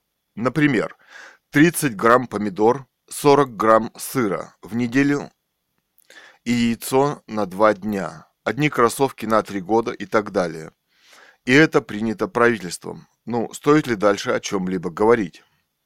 Нам нужен царь, который солдату 300 грамм мяса в день обеспечивал. И его выдавали, помните фотографию, где Николай II пробует солдатскую еду. Он не забыл это сделать. Сейчас, сейчас почти весь мир стремится напасть на нас, на Россию. И сытый, одетый, обутый солдат нам очень нужен. Помните, как был одет гитлеровский солдат во Вторую мировую войну? Поэтому немцы войну и проиграли. Наступили морозы, у немецкого солдата не было ни валенок, ни полушубка, ни теплой шапки. В окопе на морозе, в его одежде явная смерть. За один, за один день весь отморозится. отморозится. А к этому времени Гитлер уже завоевал всю Европу. На своего солдата так и не одел. Пожадничал, решил все равно ему умирать. Вот почему нам нужен царь. Он будет всю свою жизнь сидеть в своем государстве и о нем заботиться, и о нас тоже. Мы до сих пор не достигли уровня 1913 года, когда правил Николай II. Публицистика Ганова Людмила. Привет, мы современные художники. Кэт Ган, Цуриков Илья, арт-директор Ганова Людмила. Вы можете посмотреть наши арт-проекты, посвященные современному искусству art-21.ru, живопись, фотография, цифровое искусство и так далее. В этом художественном арт-проекте вы можете увидеть серии арт-работ для оформления современного интерьера, вашего личного пространства, гостиных, каминов, спален, офисов, а также личных арт-коллекций вашей современной живописи. Современное искусство, современная живопись, современные художники. Это арт-проект двух современных художников, культивирующих современное искусство и видящих в нем своеобразное священное предназначение будущего. Современное, современное общество поклоняется бизнесу, а самое важное в человеке – творческое начало, которое развивает именно искусство – Ваш дом, в котором стоят свободно Бентли, Порш, на самом деле пуст и беден, если в нем нет произведений современной живописи, вашего понимания ее. Многие современные арт-пространства, которые вы видите, в, например, в современных фильмах, уже это поняли и стараются приобрести картины современной живописи современных художников. Публицистика Ганова Людмила. Второе из публицистики писателя и Людмилы.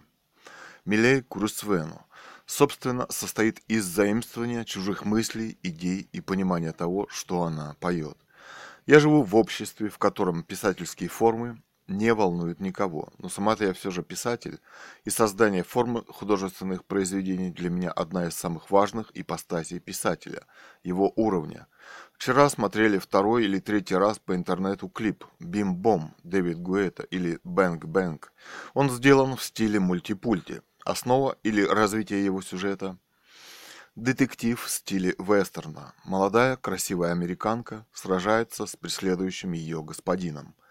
В клипе много находок в стиле вестерна американского – сражения на пистолетах. Американцы оружию придают очень большое значение – и гордятся своими Смитонами и Вессонами.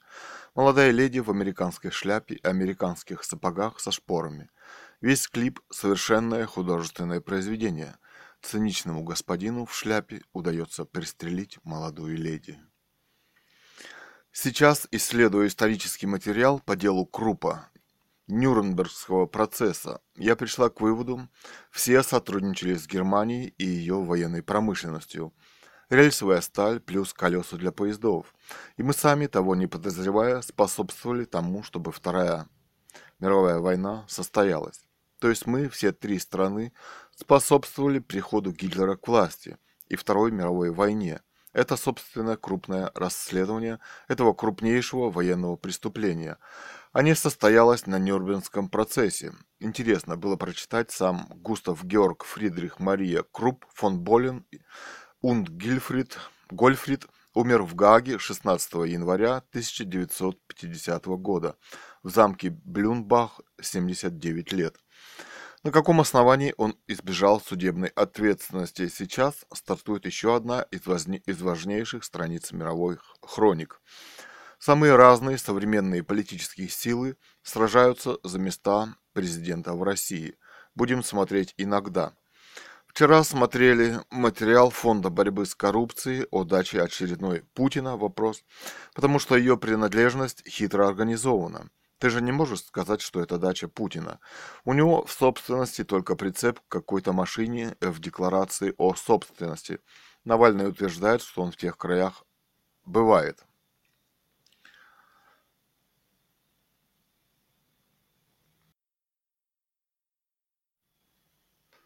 Из публицистики писателя Гановой Людмилы. Бульдог французский. Хуйня. Они очень распространены в мире. Вид комнатной собачки, а может вцепиться в ногу и помочь хозяину. Пудель и то лучше. Конечно, он психологически стремится помочь хозяину. Милашка. Иногда и мне хочется танцевать, например, когда на остановке ФСБшник, сидя в дорогой редчайшей машине перед пешеходным переходом, в моем провинциальном городе, а другой ФСБшник переходит перед ним дорогу. И тогда я позволяю себе потанцевать два па, а то и три. Я ожидаю с детьми, автобуса нет, когда можно перейти по зебре. Я в свою жизнь изучила колоссальное количество языков. Училась на медаль, потом, желая спасти свою семью от голода, ездила по 100 километров на дачу. На дачу, в город, на велосипеде. Вся семья выращивала картошку, как американские фермеры, по 70 соток, и собирала ягоду с окружающих полей, а потом везли на базар, чтобы там продать, чтобы не, чтобы не погибнуть от страшного голода, который для нас тоже был специально организован ФСБ Путина. Перевезли капусту на базар, а она вдруг вместо 40 рублей начинает стоить 5 рублей. Неожиданный завоз на базаре ранней капусты и так далее ягоды Виктории и так далее. Разве эти люди не преступники? По моему мнению, да, а по вашему? Я думаю, что по мнению ВВ Путина, они, эти люди, несомненно преступники, и поэтому будут подлежать ликвидации, в том числе тетя, которая вдруг начинает продавать капусту по 5 рублей за килограмм. У тети от страха совсем перестали работать мозги. Я думаю, этой тети с капустой давно нет в живых. А может она живая? Я больше никогда не видела этой тети на базаре, а я там бывала слишком часто, чтобы спасти свою человеческую жизнь и свои и своих детей тоже. Последний раз проходили по базару, нет на базаре ни одного вилка. А ведь кажется, что говоришь ерунду. Кто-то смотрит на базаре. Например, я посмотрела присутствие капусты. Мы просили еще всей семьей политического убежища в американском посольстве в Москве в начале 2000-х годов. Точно явившись к американскому посольству в Москве, у нас просканировали паспорта, мы с кем-то там говорили. Я думаю, наше дело есть в ЦРУ, и мы ради, рады этой американской дотошности. За нами следили и за нашей интеллектуальной деятельностью в качестве писателей и художников и поэтов – и так в жизни редко, но бывает. Их там и ФСБшников на Украине была просто гиперконцентрация. Американские сигареты «Северная звезда» Новстар. Это было настоящее технологическое чудо в начале 2000-х. Они были изумительно белые и прекрасно сделаны, с фильтром.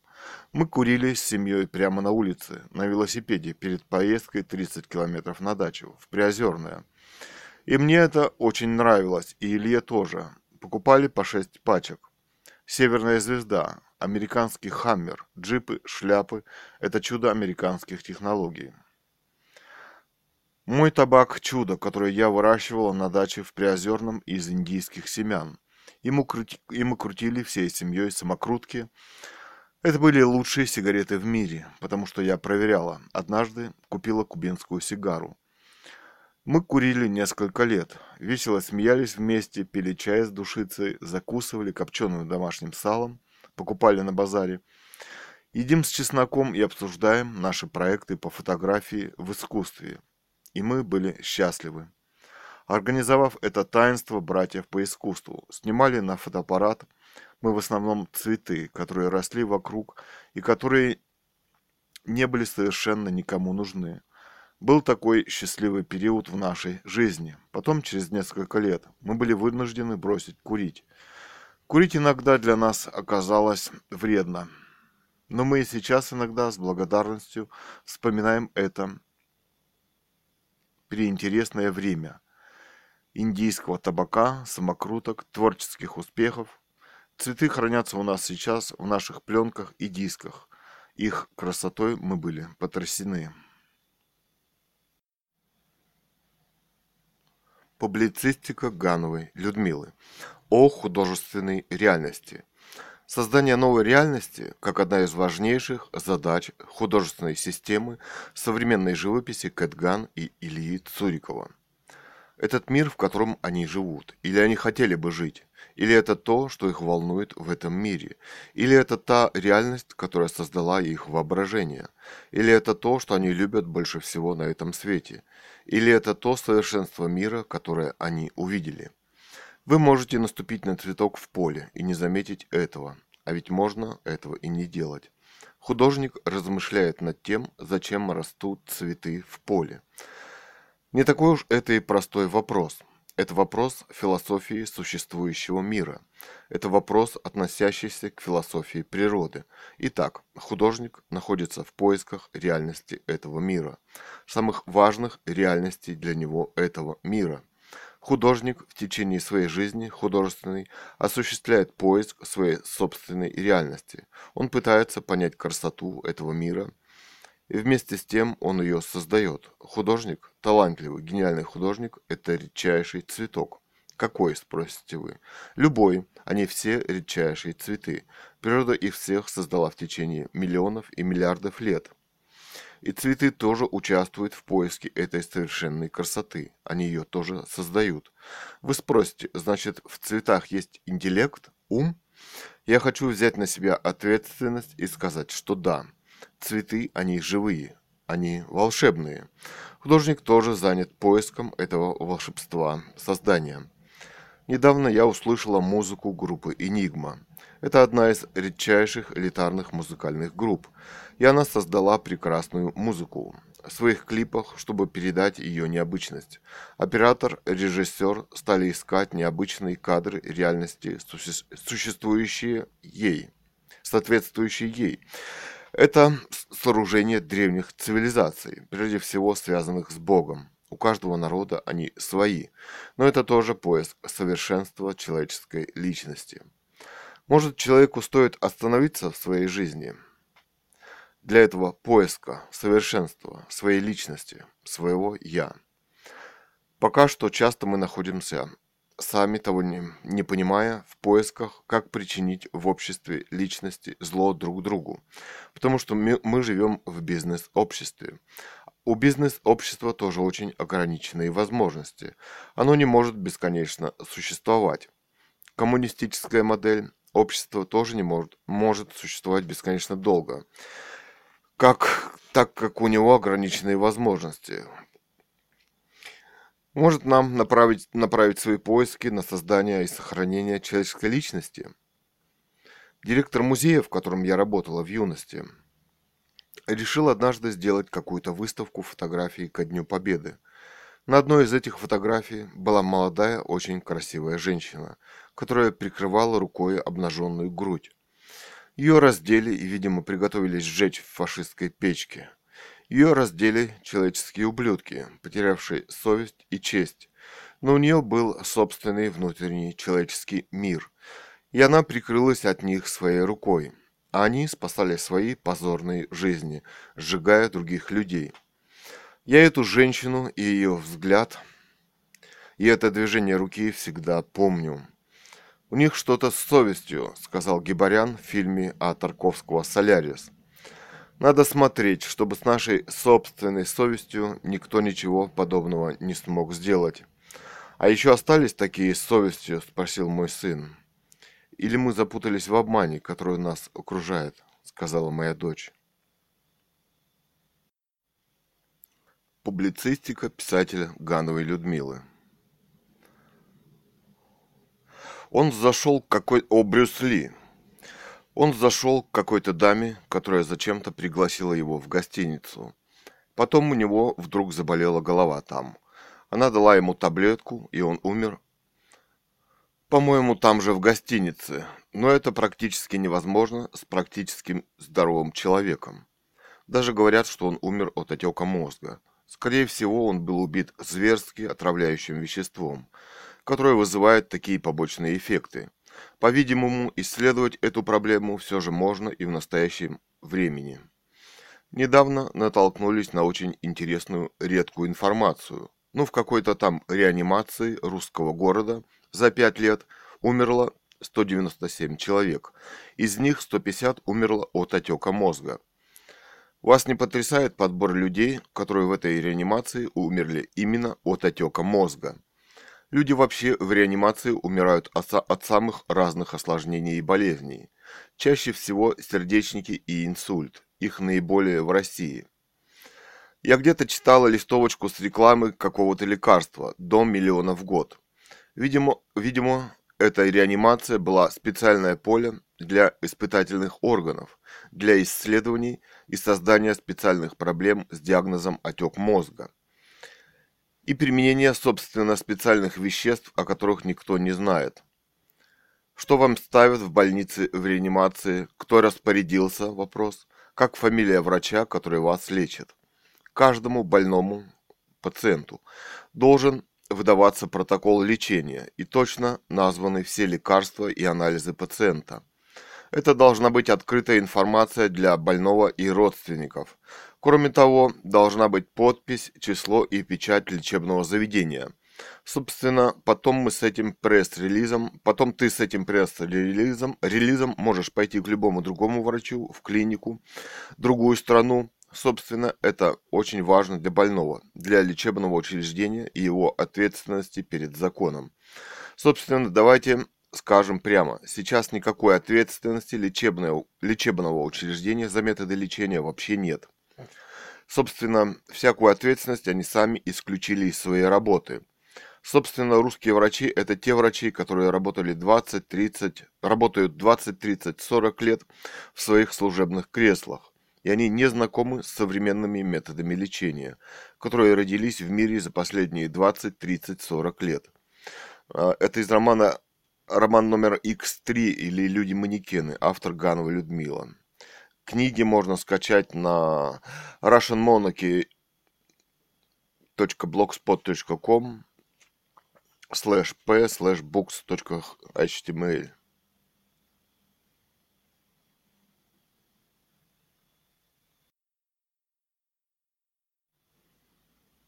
Публицистика Гановой Людмилы Свое понимание арт-искусства, которое выставлено в лучших современных галереях, мне захотелось закончить Парижем.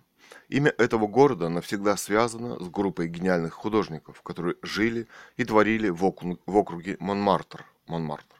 Хотелось бы сказать прежде всего об Утрилла, Марис Утрилла, который воспел сам Париж, как художественную реальность искусства.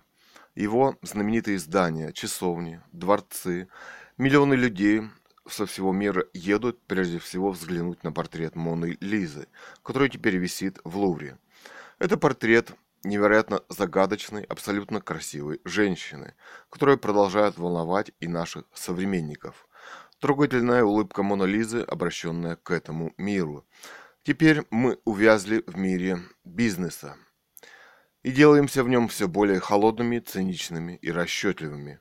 И это понимание жизни проникла даже в современное искусство, в современные арт-галереи.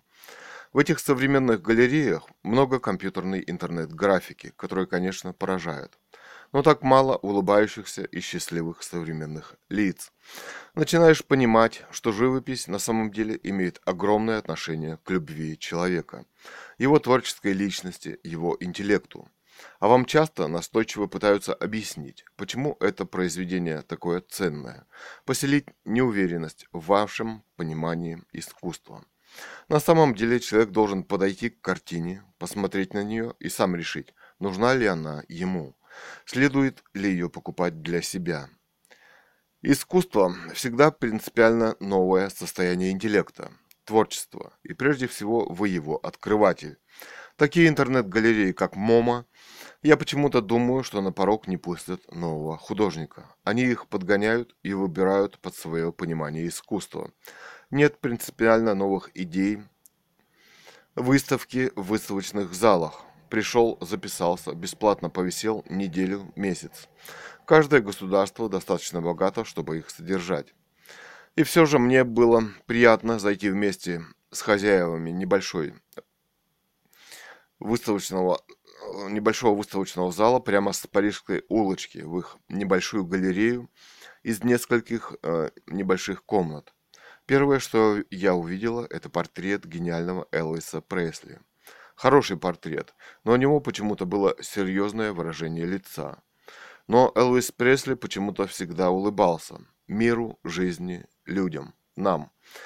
У него была совершенно потрясающая улыбка. Мы только сейчас начинаем понимать, насколько он был гениален. Они не хотели, чтобы искусство стало официальным. Они хотели, чтобы вы, когда шли по Парижской улице, зашли и побыли там немного. И там в уголке сидел и играл гитарист. И, а что действительно красиво. Из публицистики писателя Гановой Людмилы. «Sing-Sing-Sing» by Benny Goodman. Они были гении и останутся ими навсегда. Время над ними не властно уже. Не хочу обижать ВВ Путина, но все же мне кажется, он не ест холодную кашу по утрам. Хотя я доверчиво, доверчиво, доверчиво. Это было сказано на крупном заседании журналистов, и вел его создатель фильма «Место встречи изменить нельзя» с Высоцким. «Ты что хочешь есть?» «Да, Бэби, всего несколько ложек овсянки. У нас нет даже пшенной. Самая дешевая каша в России. Надо съездить на дачу, там было посажено большое количество огурцов. Ага, они так, они тебе так их, их все и оставили, а у ФСБшниках сожрали перед смертью. Шутка, но красиво. Мама, Илюша, вперед. Оладочные войска, оладьи на погонах, давай по оладке. Еще. Кстати, ВВ Путин, почему при вашей любви бывать везде вас никогда не было на площадке, на площади трех вокзалов в Москве, Казанский? Мы побывали. Многие люди верят в нашу справедливость, в вашу справедливость как президента, о которой вы постоянно говорите и утверждаете с экрана, хотя кем-то кем. Отдали приказ без ближайшего билета на руках на поезда, все остальные, милиция, выкидывают их прямо на холодные московские улицы, чтобы они там замерзли и были уничтожены. И еще, что там с ними происходит? Они ведь приехали к вам за вашей справедливостью, о которой вы, вы утверждаете с экрана. Вы их жестоко обманываете. Кстати, такое социальное явление, как бомж, родилось именно при вашей президентской власти.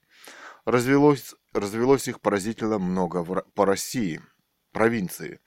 Каким это образом человек может остаться без собственного крошечного жилья – вы как юрист понимаете, каким образом это делается.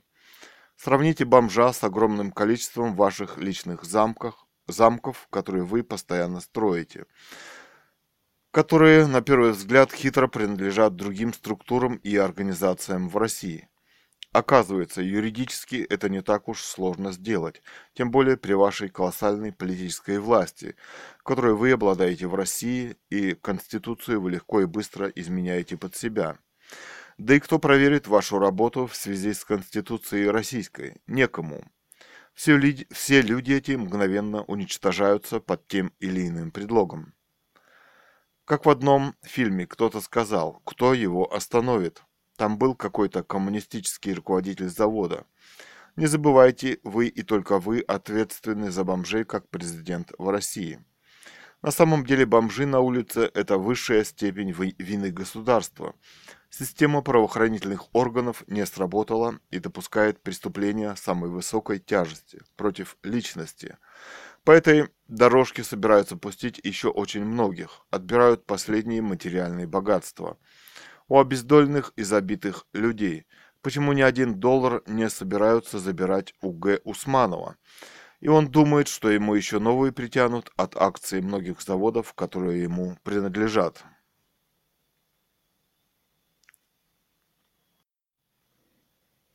Из публицистики писателя Гановой Людмилы 2 августа 2015 года. Человек, рожденный природой, должен продолжать цепочку творчества этой природы. Человек ведь он тоже природа, хотя самая неразумная его часть. Только у великих художников можно чему-то поучиться в их мастер-классах, да и то потому, что свобода входит оригинальной частью в их личную систему обучения.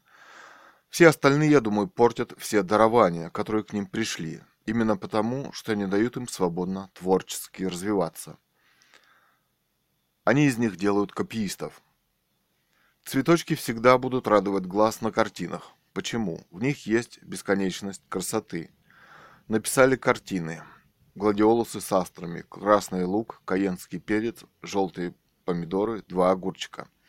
Фон у меня совершенно абстрактная сущность. Он... Он совершенно самостоятелен. Обычно он служит продолжением объекта. Он здесь сам по себе абстракция.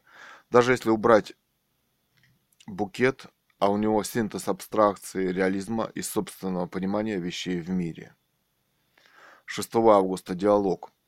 Хотя отец у Меркель наверняка оберштурмбанфюрер. А кем он может быть? Какой-нибудь Пауль Меркель.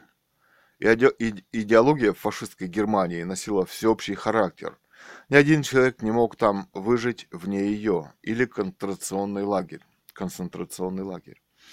Но мне очень нравилось, когда Обама пальчиком гладил сидевшую в кресле рядом на переговорах Меркель. У ней было нежное, трогательное выражение женщины, за которой ухаживает мужчина. Не, вызыва... не забывайте, Обама тоже может быть мужчиной вне политики. Вообще, разве он не может любить женщину другой идеологии, даже фашистской? На мой взгляд, может. Сейчас же у них в Германии не фашистская идеология, ты чё? Да, но они принялись за прежнее. Владимиру Высоцкому было 47 лет, когда он скопытился явно не без помощи КГБ. Кстати, среди работников ФСБ, чтобы они не отличались крайним романтизмом и верой в светлое будущее, то следовало бы провести соцопрос по социальному самочувствию масс, а именно, каков средний возраст работников ФСБ, состоящих на оплате или, или самостоятельно помогающих из добрых чувств. При этом он, конечно, пытается спасти свою собственную попочку. Сколько лет удалось продержаться? Месяцев, дней, минут? Какова средняя зарплата? Каков разброс зарплаты по шкале? Чем травят их обычно? Как убирают? Из ФСБ сколько потом живут род... как убирают из ФСБ? Сколько потом живут родственники? Куда девается добро после уничтожения семьи? Насколько хорошо понимают они, что работа в ФСБ опасна для их семей в первую очередь? что они владельцы госинформации по преследованию частных лиц в государстве, которым их заставляют заниматься. Понимают ли они, что выполнив такое непорядочное поручение один или два раза в жизни, может несколько раз, достаточно для того, чтобы убрать их и их родственников из жизни, и их знакомых тоже, зачистка территории. И выполнив такой приказ, они подписали сами себе смертный приговор – Понимание порядочности, чистоты человеческой личности должно было бы приостановить их от этого шага в жизни. Вряд ли они имеют представление о порядочности, но их захлестывает желание иметь деньги, не работая. Общественное положение, ничего не делая. А некоторые стремятся к сексу купленному, коттеджам, джипам, поездкам за границу. Они даже не понимают, что рекламная информация, которая иногда распространяется через СМИ, это, собственно, удавка для них самих и их личности. Нужно получше присматриваться, что происходит в стране и что здесь делается на самом деле. Больших творческих успехов вам, работники ФСБ, и для, дальнейшего процветания на кладбище, в прудах, болотах, крематориях, бомжах. Но и вы неплохо осведомлены о том, что вы делаете на самом деле. В демократической России с избранным президентом, э, с избранным президентским правлением после уничтожения царской монархии Николая II в России – вешателем Лениным, страшным садистом и преступником, о котором все боятся это сказать до сих пор и который лежит в центре Красной площади до сих пор. Личную президентскую ответственность несет президент Путин и делает вид, что он этого не понимает. Все архивы закрыты ФСБ и никто к ним никогда не допускается. Прошло уже сто лет. Исторически это небольшой срок, совсем не вечность. ФСБ не сможет и президент Путин вечно стоять у власти в России, надеясь на пытки и голод в стране. Он перестал замечать, что в России несколько другая ситуация. Россия предпочла вымирать, чем сдаться ему. Идет резкий демографический спад, несколько миллионов в год на приростом населения. Ну вот, где-то так. Из публицистики писателя Гановой Людмилы. Публицистика Гановой Людмила. Распутин. Депардье. 16 июля 1918 года царскую семью разбудили и велели одеваться. О Распутине. Монархии. Фильм посмотрели. Там вопрос ставится о Распутине. Был ли он абсолютным злом? Ведь он даже наследника и многих других в царской семье, многоточие. Вокруг царя и царской семьи расположились люди, которые паразитировали на его интеллекте, и управляли на самом деле в стране. Поэтому их не устраивало появление Распутина, который мог сказать правду. Его убила группа заговорщиков, а не царь. Кроме того, в фильме сказано, что царь, когда приехал в Ставку и узнал о смерти Распутина, многоточие, то говорят, что никогда не видели царя таким улыбающимся. Кто говорит? Убийцы?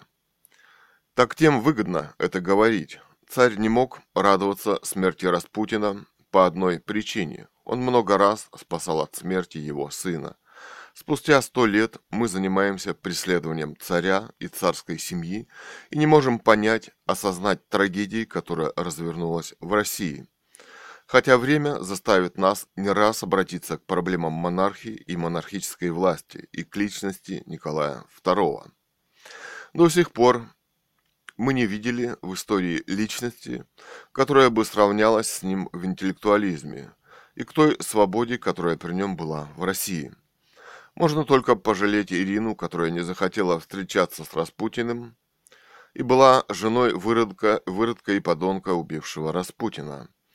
Царь не хотел убивать Распутина, терять его. Если бы он был ему не нужен, сослал бы его в Сибирь. Вообще-то царь никого не убивал. Убийство – это мода советского времени. Поэтому все так легко переврали эту ложь в кино. С тех пор, с приходом кровавой власти, у нас в России убить это раз плюнуть. Это в советское время стали всех стрелять и морить всех голодом.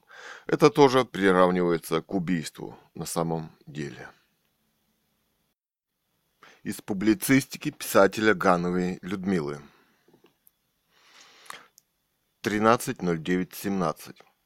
Божественно выйти на шхуне в океан, а он волнуется. А за окном у нас штормит, и сильно. Идет новый циклон. Ветер, дождь на улице, никого. Все попрятались. Тополь гнется под ветром и дождем, волнуется.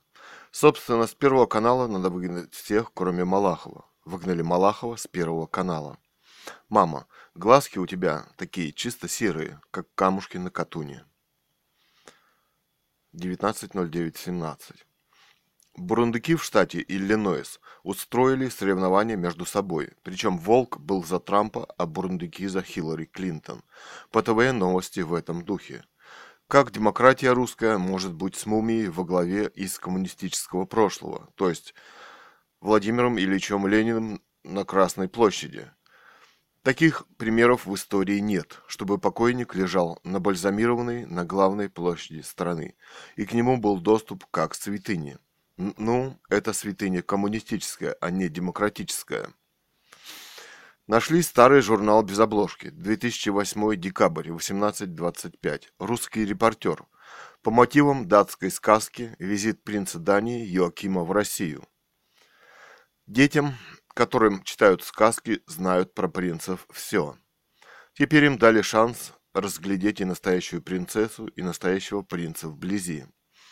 В ноябре научный центр здоровья детей РАМ пригласил к себе в гости его, его высочество Йоакима Датского с супругой ее высочеством принцессой Мари.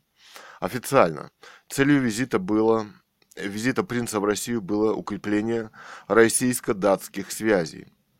Считается, что сам центр с 245-летней историей многим, многим обязан датской принцессе Дагмар – в России она известна как императрица Мария Федоровна, супруга Александра III и мать Николая II.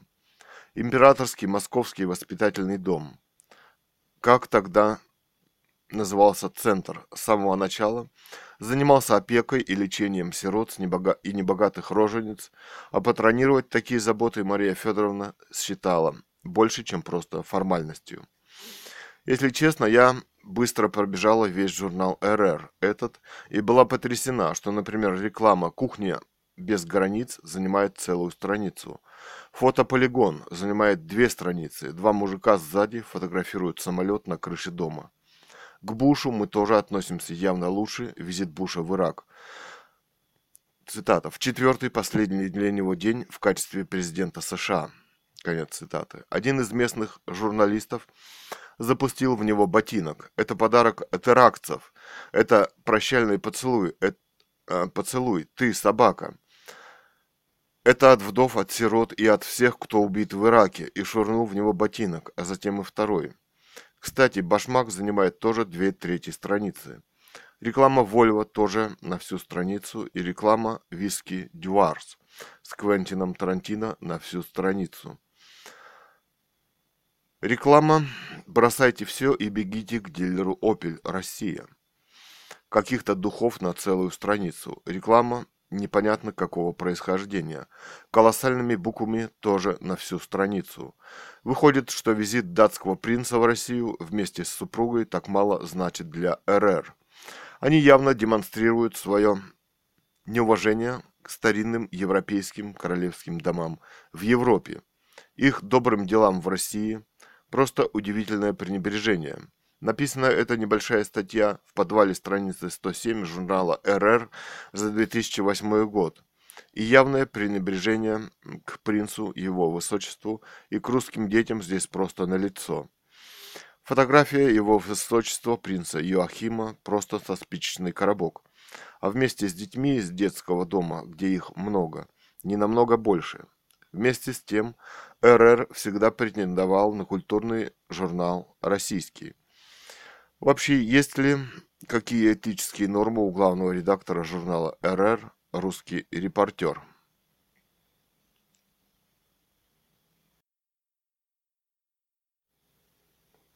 Публицистика Ганова Людмила. Утром у галереи вы можете увидеть небольшую группу людей – которая захотела побывать на этой современной выставке. Вас поразят огромные залы, как правило, огромные выставочные полотна и несколько скульптур, которые выставлены там же. Ну, например, разноцветная скульптура обезьянки и крокодила, которую вы легко можете сравнить со скульптурой человека в одной из парижских галерей, на которую навалено огромное количество железной проволоки. В одном из залов вы увидите огромные зубья, которые легко можно сравнить с боронами от культиваторов трактора. Это целая скульптурная абстрактная группа. Еще в одном ролике я увидела двух прилегших на кровать людей, которые, собственно, сделались оболочками людей. И кровати, и люди сделаны из одного серебристого лунного материала. И на эту скульптуру сложно и тяжело смотреть. Чувствуешь троедийность. Иногда в залах галереи Саачи, Чарльз Саачи, можно встретить и инсталляции. Ну, например, много одежды на какой-то полукруглой форме или большая синяя кровать почти во весь колоссальный зал. Но это не совсем та кровать, кровать с листьями, на которой поет свой клип знаменитая французская певица Фармер, Милен Фармер. В каждом большом, почти пустом от посетителей зале выставлены в основном несколько живописных полотен, которые носят основ... в основном абстрактный характер. Только работает Дэвид Брайан Смит, например, работа «Овечки в лесу» с пастухом посередине носит образный живописный характер.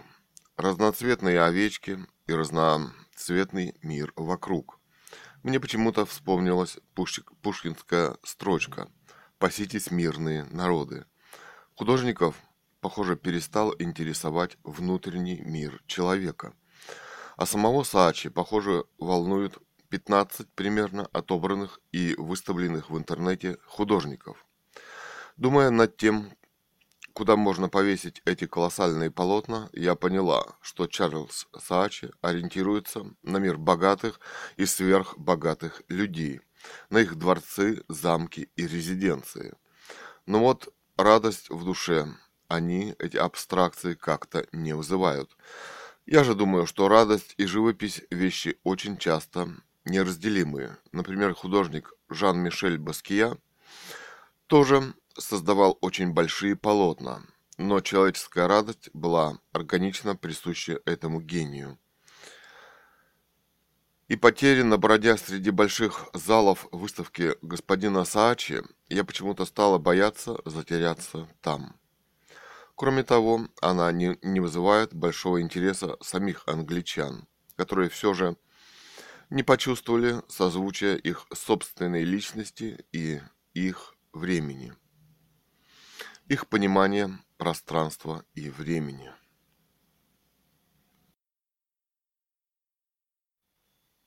Из публицистики писателя Гановой Людмилы. 23 апреля 2015 года. Желание, би, желание быть миллиардером может полностью дестабилизировать наше общество и перевернуть его, как плывущий куда-то корабль. Ведь если звезды зажигаются, значит это кому-нибудь нужно? Владимир Маяковский. Мы так гордились победой во Второй мировой, что не заметили, как наступила Третья. Справедливость нужна тем, кому она нужна, а остальным она и не нужна. Катерина, ты ли напишешь живописную серию на бересте без грунтовки «Возвращение к Древней Руси»? Такую же вот, как эти ландыши на бересте, можно написать и гиацинты белые вот эти – Лучший кадр, который был в этом фильме, который мы вчера вечером смотрели, «Тупой еще тупее 2», это был зад вот этой титанической шлюхи, когда она играла в бильярд и ее сняли в блеклых джинсах. Он был не худой, нет, он был идеальной формы, глаз от него оторвать невозможно было. Идеальной формы. Так они, режиссеры, просто тупые сами. Кастинг на роли они проводят по одним критериям, а вечером в баре снимают шлюх уже по другим. У них не хватает ума все это соединить в фильме. Так вот еще. Все равно наступит время, когда начнут покупать брака, как носителя собственной оригинальной идеи в абстракции, а не Пикассо, который воровал его основные идеи – Полотна Пикассо безжизненны и лишены таланта собственного. Они на самом деле могут понравиться только необразованному человеку, который плохо знаком с искусством, в частности абстракционизмом. Достаточно увидеть сначала полотно Брака, а потом посмотреть на полотно Пикассо, которое его перерисовал чуть ли не ноль в ноль, чтобы понять, что это воровство. Пикассо даже был не в состоянии создать ничего собственного – а живопись без собственных идей и без собственного воплощения форма не существует. Вчерашнее, вчерашнее сообщение о том, что продали картину Пикассо, полотно «Алжирские или арабские женщины» за 180 миллионов долларов, скорее всего, разводка. К тому же заявленная цена аукциона Кристис была 140 миллионов. Купят ли ее? Оформят ли покупку? Внесут ли деньги? Мы так до конца и не узнаем. Это еще один из способов продавать картины Пикассо за очень высокую цену. В живописи не надо никому верить. Надо верить самому себе.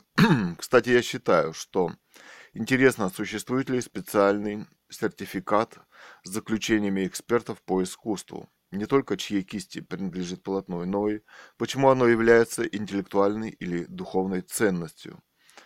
Так будут постепенно ясны настоящие специалисты в области художественной значимости произведения. И тогда будут появляться художники с собственными оригинальными идеями в живописи, а также уровень тех, кто их оценивает. А то они как-то интересно всегда в тени. Вот, например, Роберт Пен Уоррен, делая поэтический анализ, всегда старался прежде всего доказать, почему это произведение представляет собой художественную ценность. Такие специалисты имеют собственные книги и работы на высочайшем интеллектуальном уровне, уровне и которые сами гениальны. Недавно я зашла на сайт Сотбис по современному искусству и увидела несколько людей, которых Сотбис рекламирует в области современной живописи. Рассказывая о них, Сотбис не назвал ни их изданных трудов, нигде нет возможности ознакомиться с их оценками современной живописи. Оказывается, невозможно послать им по интернету работу, чтобы поговорить о ней – Видимо, бесплатно они не работают и не ищут современные таланты. Они что, оценивают только за деньги? Вопрос. Должна быть, видимо, онлайн-версия их работы в интернете, ведь это же супер интересно. Не путать их работу с работой специалистов в области старинных знаменитых художников. Современное искусство – это совершенно другая категория художников, и современная критика должна работать с современными художниками, потому что так мы Останавливаем общество в его духовном интеллектуальном развитии. Общество вышло на новый этап своего развития – интернет – интеллектуальное общество, и надо начинать широко пользоваться его возможностями. Из публицистики писателя Гановой Людмилы. У нас здесь всем недоплачивают, кроме миллиардеров. Один Сечин получает 5 миллионов в день. Никто не объяснил, почему. Мозги куда-то зашкаливают от таких сумм. Вся вот эта команда из сериала «Интерны» Быков, Люба медсестра раскладывает таблетки, они пьют только таблетки. Системами они не лечат. Современные сложные формы тяжелым больным, которые иначе умирают. И эта пропаганда наебаловка еще по ТВ несколько лет. Это отвратительно прежде всего, а из анализов там общий анализ крови, тот в ходу большом. У нас в России как-то все отвратительно и одновременно изощренно. Но население, чтобы спасти свои жизни, теперь поперло в аптеки за таблетками, при отсутствии врачебной помощи в поликлиниках и больницах. Самые смышленые, смышленые поперли в аптеки за таблетками и активно занимаются самолечением. Ответ законодательный не заставил себя долго ждать. Накинули узду на антибиотики, но потом, поскольку антибиотики из больниц стали продавать сквозь пальцы, ведь сбывать-то некуда. А вот еще. Я хотела бы написать рассказ с названием «В стиле Лема». Жизнь снова начинается во вторник. Пока еще не знаю о чем, но очень хочется. И начать его так. А какой сегодня день недели? Хоть убей, не знаю. Да ладно, это не важно. Кстати, мы стали начинать день с нового приветствия. Hello, baby. Baby, я всем говорю, всем детям очень давно и мне нравится. А вот Hello Кэти стала говорить совсем недавно. Американизировалась. Аммер-хаммер. Просто ты знаешь английский, вот и я, когда ты приходишь в мою комнату, говорю «Hello, baby». Вообще в этом приветствии что-то есть, может даже вкус свободы. Иногда человеку просто хочется свободы, неизвестно почему. Просто свободы в этом мире все же нет. Там, смотри, за окном дождь. Конкретно заложило все за окном. Человек хорошо ощущает, что за окном дождь. Royal royalsnotes.news.blog. Жизнь снова начинается во вторник, импровизации или королевские заметки. Современные хроники царствования Карла XVI Густава в стиле фэнтези. Авторы Ганова Людмила, Цуриков Илья и поэт Кэт Ган. Представляешь, древние скифы, которые лечились, лечились, кидая семена конопли на раскаленные камни и выходили из бани как огурчики, были умнее современной медицины 21 века, которая лечит боль большинства своих людей таблетками парацетамола от боли, простуды и воспаления.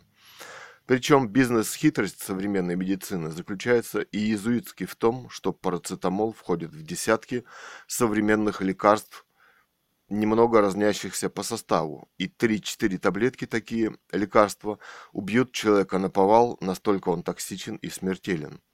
А современный человек, даже прочитав состав, может спокойно решить, что ничего страшного в этом нет, ведь он не знает, какая точно доза парацетамола смертельна для него. Возможно, Александр Блок не совсем прав, написав про скифов. Да, скифы мы, да, азиаты, с раскосыми и жадными глазами. Современная медицина гораздо изощреннее в убийствах, чем азиаты. ТВ «Девчонки. Части тела расчлененка». Публицистика писателя Гановой Людмилы. 11.09.17. Ты чувствуешь себя наследником миллиардов поколений, прошедших уже по этой земле? Я нет. Ты чувствуешь себя самостоятельной личностью? Пока Илья вчера таскал картошку, мимо меня прошли десятки женщин с колясками и, и маленькими детьми. У ФСБ был вчера день грудничка. Детский день. Так у них проходит психологическое давление, строго по дням расписано. Я заметила удивительную вещь. У этих женщин куда-то исчез Куда-то ушел ФСБшный вид и ФСБшные заботы, и они превратились в настоящих Мадон, каких рисовали в средние века знаменитые художники. У нас в доме как-то висел плакат, знаменитая русская икона «Мадонна с, с младенцем». Женщины в течение миллиардов лет старались сохранить жизнь себе и своему ребенку, чтобы поднять его, чтобы он жил дальше. В общем-то, было это даже очень красиво. Они шли мимо скамейки, на которой сидела я, едва сидела, красивым непрерывным потоком, эти ФСБшные Мадонны. Потом на середине дороги стоял какой-то джип, и внутри два современных молодых человека, в кавычках, в крутых очках изображали крутых, в кавычках, ребят в дорогой машине. И я подумала, почему не мы не можем жить так все. Браво, ФСБ. У вас есть современные стандарты, и вы понимаете, как надо жить современному человеку. Сегодня я вспомнила, как нежно целовался со своими товарищами по работе наш генсек, чуть не сказала господин Брежнев. Это были нежные, красивые поцелуи, и наше озверевшее общество, советское, как-то размякло от них. В одной газете я прочитала, что с утра он звонил всем руководителям советских республик, интересовался, как жизнь, работа и семья. Потом, когда он умер, все принялись над ним смеяться за эту привычку. Они даже не подумали о том, что это гораздо лучшая манера общения, чем та, которая была у Иосифа Виссарионовича Сталина. Ну вот, в книге Некрасова, когда он шел на встречу со Сталиным за получением сталинской премии, они сражались за Сталинград, он открыл дверь и увидел впереди, вперед восседающего за письменным столом Сталина, и он сам почти не помнит, как ноги сами понесли его по дорожке к этому столу. Сейчас я думаю, что у Сталина было лицо дьявола.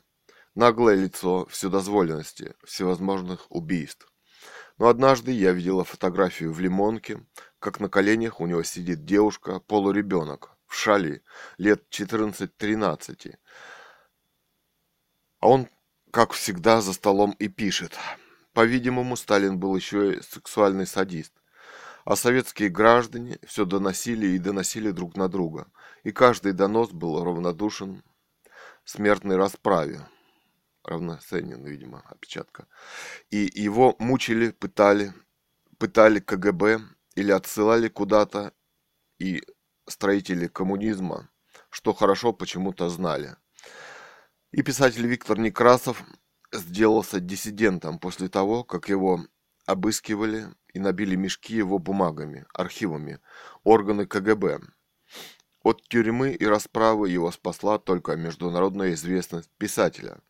Вы читали когда-нибудь книжку Сталина «Уроки ленинизма»? Я думаю, что тогда бы вы многое поняли в личности Сталина. Однажды мне этот толстый том попался в музей, где я тогда работала. Сталин уже давно умер. Я думаю, эта книга должна стоять на полке рядом с другими, он действительно сам ее писал. Сталин себя считал гением из-за убийств, которые он проводил в обществе, но уровень интеллекта этой книги почти нулевой. Он попытался пересказать Ленина доступным народу языком, и народу, и себе. У того, кто написал 55 томов Ленина, был очень высокий интеллект. Но его труды присвоил, Влад... присвоил Владимир Ильич, а мы на самом деле не знаем, кто писал, кто написал эти 55 томов. Сам Ленин не использовал ни один из этих методов и идей, которым посвящено творчество настоящего в кавычках Ленина. Он себя приукрасил этим собранием сочинений. По природе своей Владимир Ильич Ленин у власти был вешатель, вешатель, вешатель. Виктор Некрасов на вопрос Сталина, уж не родственник он тому знаменитому дворянскому Некрасову, ответил, что он сам по себе. Во время встречи Сталина все время почему-то интересовал вопрос, так сражались они за Сталина или за Родину. Некрасов уже решил, что песенка его спета во время этой встречи и выпил залпом целый стакан водки. Сам вылупился, без протекции, Иосиф Сталин. Однако, однако Виктору Некрасову Сталин жизнь оставил. Он был ведь теперь лауреат Сталинской премии в области литературы. Диссидентом он жил в небольшом провинциальном городке во Франции и написал книги. По обе стороны океана, записки зеваки – саперли попет или если б до кобы, да во рту росли грибы. В одной из них он написал про столицу Америки, Вашингтон. Подробно и очень написал, как он спланирован и какие здания там построены. Про Капитолий недавно. Про Капитолий. Недавно, сидя у, кра... у экрана и просматривая сериал «Кости», я посмотрела 250 серий этого сериала. Отличный сериал, но больше смотреть я не захотела. Я познакомилась и с городом Вашингтон. Великолепный город. Думаю, что Некрасову тогда не разрешили бы написать тогда такое эссе в городе Вашингтоне.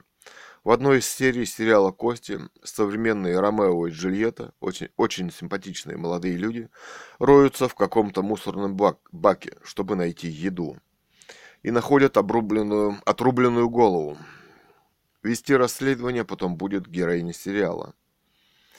Не все в порядке в этом суперсовременном Вашингтоне и сейчас. Одно из своих эссе Виктор Некрасов кончает описание, описывая тему на цветке. А я вот тоже была вчера на даче и видела пчелу. Передо мной на столе стояли три маленькие веточки желтой осенней мимозы. Мимо, мимоза пахнет удивительно, чистейший мед, а пчела – это совершенное создание природы. Мохнатая, пушистая, собирала этот мед. Кто-то на даче, по-видимому, держит пчел. Я любовалась всем этим, и мне тоже было хорошо. А вам часто бывает хорошо в этой жизни? Саперли попет или если бы до кобы до во рту росли грибы? страница 340.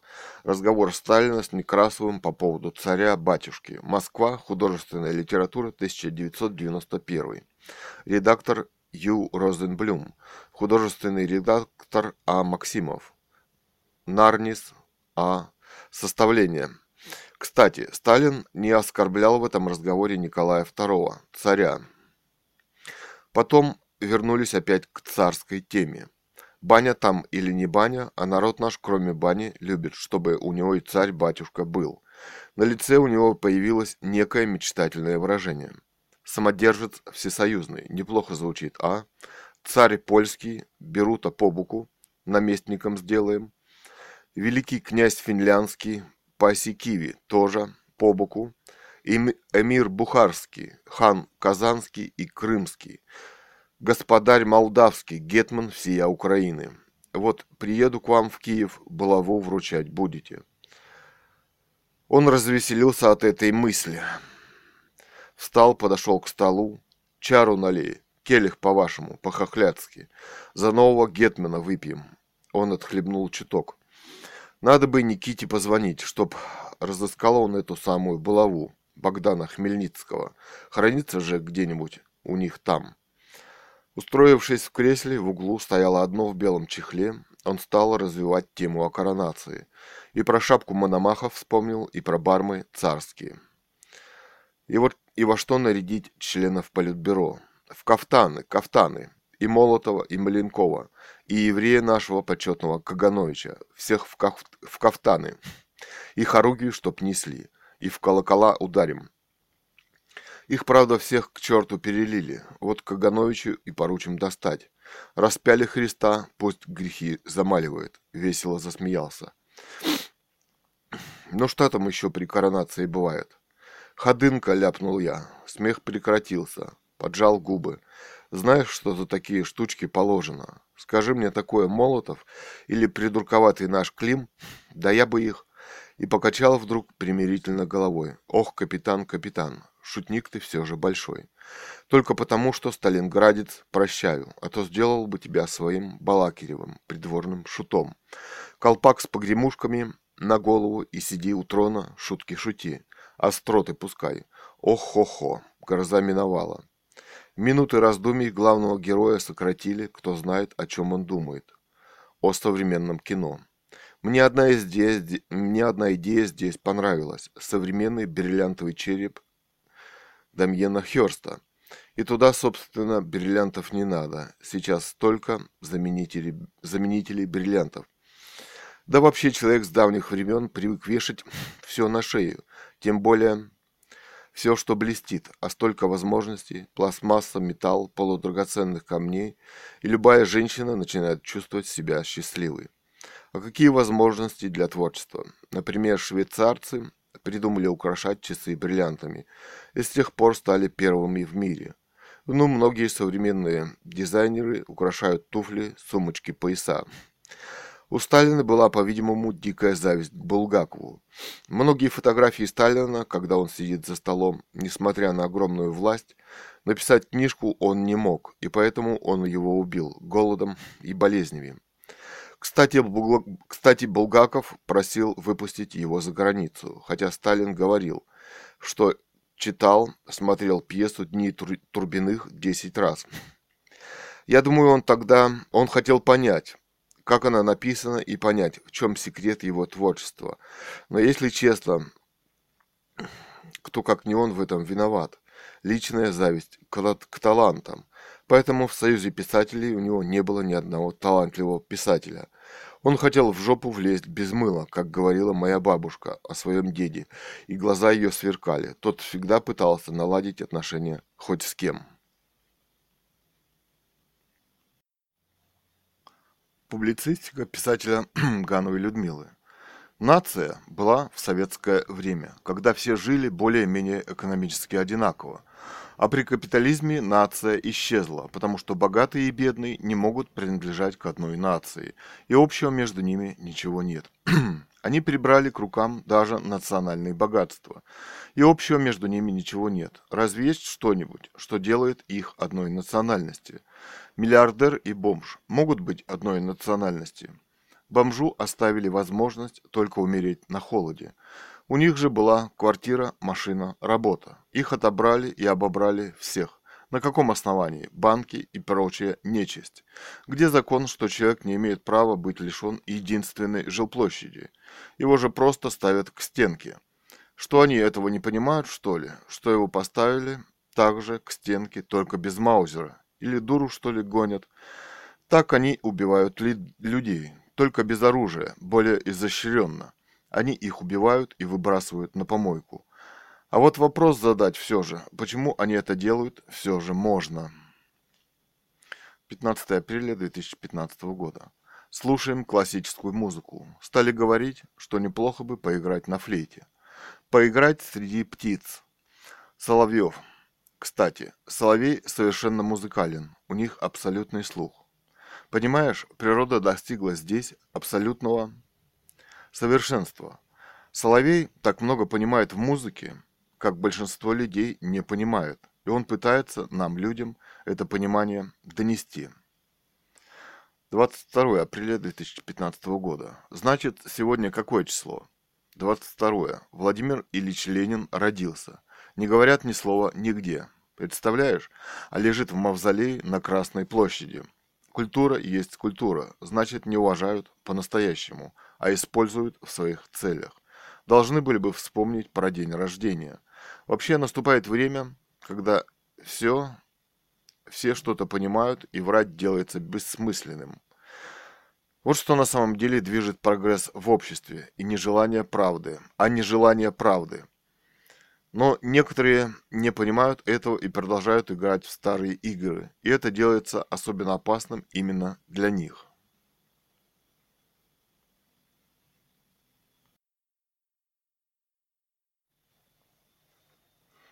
Писатель Ганова Людмила для сайта «Аукцион современного искусства» аукцион21.ру.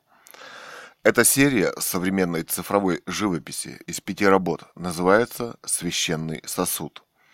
Дело в том, что в центре каждой из них находится женщина, которая создана художником как великолепный сосуд, сосуд любви, красоты, совершенства – Каким мастерством надо обладать, чтобы несколькими линиями передать совершенство творения природы? Если вы знакомы с творчеством художника, то вы поймете, что на многих его картинах он, этот священный сосуд, существует. Но а мы перед этим божеством, многоточие, рядом несколькими, несколькими штрихами нарисована, по-видимому, бутылка вина, одно из древнейших изобретений человека. И бутылка, и вино, и вино, и бутылка. Дело еще и в том, что это глубоко современная картина, потому что там яркие краски, цвета жизни. То, что это цвета жизни, в которой мы живем. Это неопределенная стилевая стилизация, а это именно этот художник именно так видит этот мир вокруг. Красиво, легко, уверенно он создает этот мир на своих картинах. И на каждой из этих пяти работ вы увидите несколько его представлений об этом мире. Все эти арт-работы продаются на аукционе современного искусства аукцион21.ру. И в них много настоящей радости гения. Художник хорошо и свободно понимает собственное пространство в своей живописи. Оно у него по-другому организовано на полотне и часто связано с собственным восприятием его жизни, богатством его мысли, богатством видения мира, которое хочет вместить весь этот мир, созданный природой для человека, но плохо понимаемого обычно самим современным человеком. Такая современная живопись может помочь вам в ваши трудные минуты собственной жизни принять правильное решение – что вам делать и как вам жить дальше? Итак, перед вами пять работ «Священный сосуд», посвященный совершенству женщины. 020217 на сайте аукцион21.ру аукцион современного искусства 21 века. Публицистика писателя Гановой Людмилы. Свободу Брэдли Мэннингу.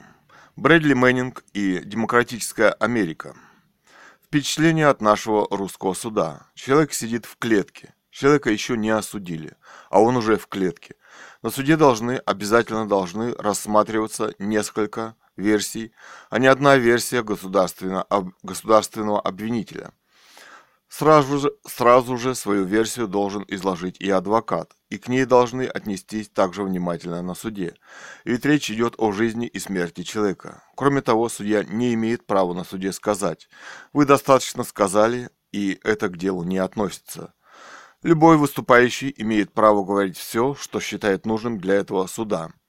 А если времени не хватает, то судебное заседание должно быть перенесено. Значит, судья, который прерывает мысль любого свидетеля или выступающего уже заранее уверен в виновности своего подсудимого. Таким образом, весь суд превращается в заранее разыгранный спектакль по заранее спланированному сценарию и с известным сюжетом, и любая информация ему не нужна. Она вредит, Именно вот таким простым способом в суд не попадают или могут не попасть самые важные свидетельские показания и размышления о происшедшем. Вот, например, аудио-видеозаписи могут быть приобщены к делу или не приобщены. Быть важны для дела или не важны. Это решает, опять же, судья. Они в любом случае должны быть приобщены, если кто-то на суде считает нужным и важным их приобщить.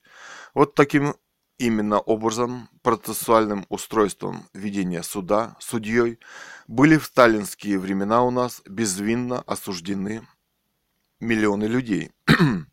И эти люди скончались в лагерях, а потом всем их семьям или близким через много лет прислали официальную бумагу, где сообщалось, что они были неправильно осуждены, а теперь посмертно они реабилитированы. И кто за это ответит?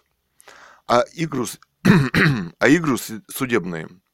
По этому же сталинскому сценарию продолжаются и в наше время – нам пора изменить такой суд, сделав его светским, где разбираются и взвешиваются все версии, где свидетели говорят все, что считают нужным, где приобщаются все видео и аудио и любые другие документы, где, где сам суд и его процесс записываются на видео, и, на видео и где процесс суда может посетить любой желающий. Открытость суда – Иначе выходит, что мы забыли о миллионах невинно осужденных и убитых. Пытки тоже должны быть отменены. Сейчас русский капиталистический суд все-таки кое в чем видоизменился. Он приобрел еще один оттенок. При помощи суда стали незаконно отбираться деньги, дома, бизнес, состояние. И вообще в суде покупаются нужные решения – Вчера я читала про американского рядового военнослужащего Брэдли Мэннинга, слившим в прессу 700 тысяч секретных документов сайта Wikileaks. Русский репортер пишет. Мэннинга фактически пытали в камеры, это, это произошло не... Это признала не только ООН, но и только что закончившийся военный суд. А, а теперь он еще полжизни проведет в тюрьме. Основатель Wikileaks Джулиан Ассанж заперт в паре наглухо зашторенных комнат эквадорского посольства в Лондоне, без всяких перспектив на освобождение. Эдвард Сноуден, которому повезло больше других, тем не менее также блокирован в московской квартире, покидать которую ему не рекомендуется, из соображений безопасности. Еще желающий есть, спрашивает журналист РР Дмитрий, Дмитрий Великовский. Президент Обама должен быть гарантом американской демократии даже для заключенных. Почему никто из тех, кто пытал Мэннинга или признан, если признан факт пытки, никто не привлечен к суду. Не только американский миллиардер Дональд Трамп должен пожинать плоды американской демократии, но и заключенный Брэдли Мэннинг. Перед судом они должны быть равны, иначе это не суд. Россия во всей этой истории выглядит красиво и престижно по моральным и нравственным человеческим законам. Суд именно должен быть публичным, открытым для всех, кто желает принять в нем участие. В нем не должно и не может быть отклоненных свидетелей и участников. Гениальный философ Кант написал, все действия, затрагивающие права других людей, неправомерны, если их максима несовместима с их публичным праворазглашением. Поэтому заседания суда должны быть открытыми для всех, а Брэдли Мэннинг должен быть немедленно освобожден из американской тюрьмы, потому что он просто, воспол... просто воспользовался своим правом на гласность и позволил этим правам воспользоваться и нам. Почему мы ничего не услышали от специалиста по международному праву американского президента Обамы, слов в защиту рядового Брейли Мэннинга, который незаконно осужден американским судом. 700 тысяч секретных документов, которые пытался опубликовать Брэдли Мэннинг по информации сайта НТВ, касаются военных операций Америки в Ираке и Афганистане. Что за секретные операции? Какие секретные операции проводит Америка в Ираке и Афганистане? И почему о них не должен знать весь остальной мир? С сайта www.ntv.ru слэш новости слэш 92 46 36 слэш.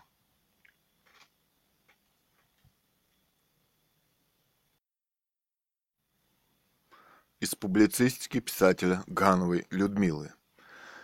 Сидя на бордюрчике в нашем маленьком провинциальном парке, я видела несколько женщин, молодых, редчайшей красоты и великолепно одетых. Причем современно и по последней моде. Они были ухожены, занимались специальной гимнастикой, диетой. Они почему-то прогуливались в нашем тихом захолустном городке по парку. Из этого мне пришлось сделать один единственный правильный вывод. За мной идет охота на самом высоком уровне, государственном. Видимо, сам Владимир Владимирович не симпатизирует моим романам, Вообще, женщины всегда принимают участие в работе тайных и шпионских организаций. Видимо, так моим детям хотел сказать, что это все для них недоступно в этом государстве. Они постоянно лишаются возможности заработать здесь даже копейку. Это способ жестокий психологического давления. Кроме того, там есть и статья, которую мы назвали «Любовь, организованная ФСБ». Любовь ФСБ.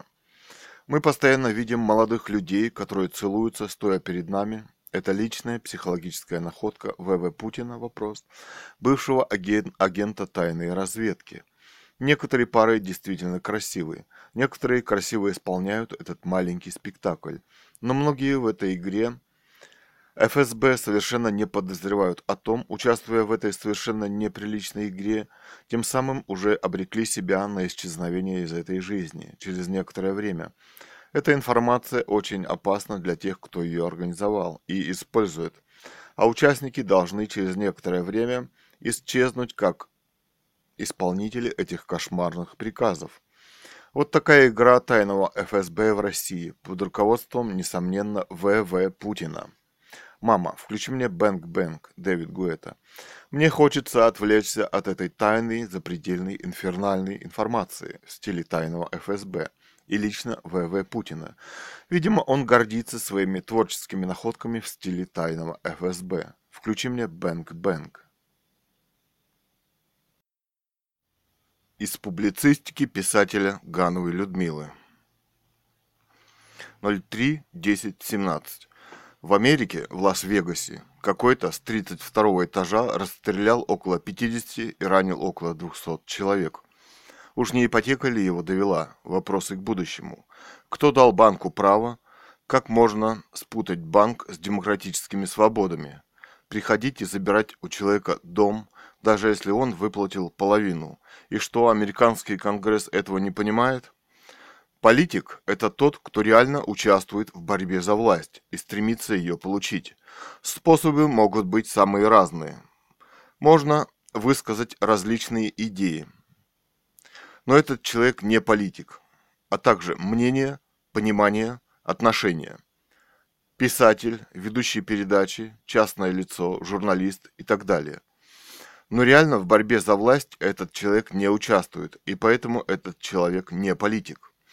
Есть понимание, что идеи опасны, на самом деле вряд ли.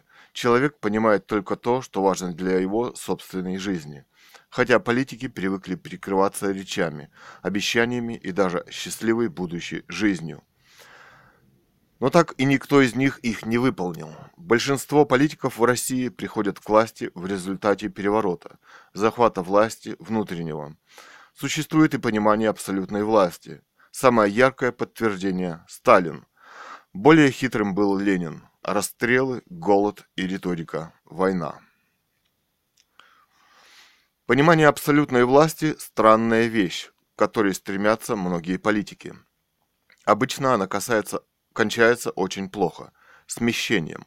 Но вот Хрущ, Хрущева все же не сместили, но его все же сместили, но его не убили. Он жил на пенсии. Все же надо отличать идеи, которые относятся к политике, но это не политика. Ты как бы все стороны этой проблемы осветил. Не нужно людей пристегивать к политике, которой они на самом деле не занимаются. За мной следит ФСБ, но на самом деле они не имеют права этим заниматься. Но я думаю, письменного приказа нигде не отдано, и кроме того, они не имеют права этого делать. Главный критерий политики – человек стремится к власти и неограниченному богатству. Этот главный критерий – это главный критерий политики а после захвата власти, даже абсолютной, расстаться с ней практически невозможно. Путин же тоже не многоточие. И все тогда стремятся превратить ее в свою абсолютную любыми способами. Вот здесь и возникает понимание наследственной власти, ее значение в государстве, которое, кстати, хорошо правит Европой. Например, 07.10.17. У наших предков после революции ленинской отобрали землю, жили в селе Марушка. Дед говорил, что у них было несколько гектаров земли, лесок, поле, где выращивали пшеницу. Тоже было у других крестьян в деревне. После революции Ленин все это отобрал у людей, причем, причем под самым кошмарным лозунгом «Земля крестьянам, фабрики рабочим». Кстати, зачем им земля, если она и так у них была? Сколько отобрали, как отобрали, эти списки хранятся наверняка где-то в госструктурах. Когда все отобрали в России, началась, начались страшные голода, вплоть до войны. Дед помнит, пшено ел прогорклое. Может, пора вернуть то, что принадлежало людям при царе. Это принадлежало моим предкам, и нечего делать из меня изгоя, бомжа и раба. Работа в колхозах – это рабский труд, где обобирают именно тех, кто работает. Все, все эти идеологические структуры власти их и обобрали.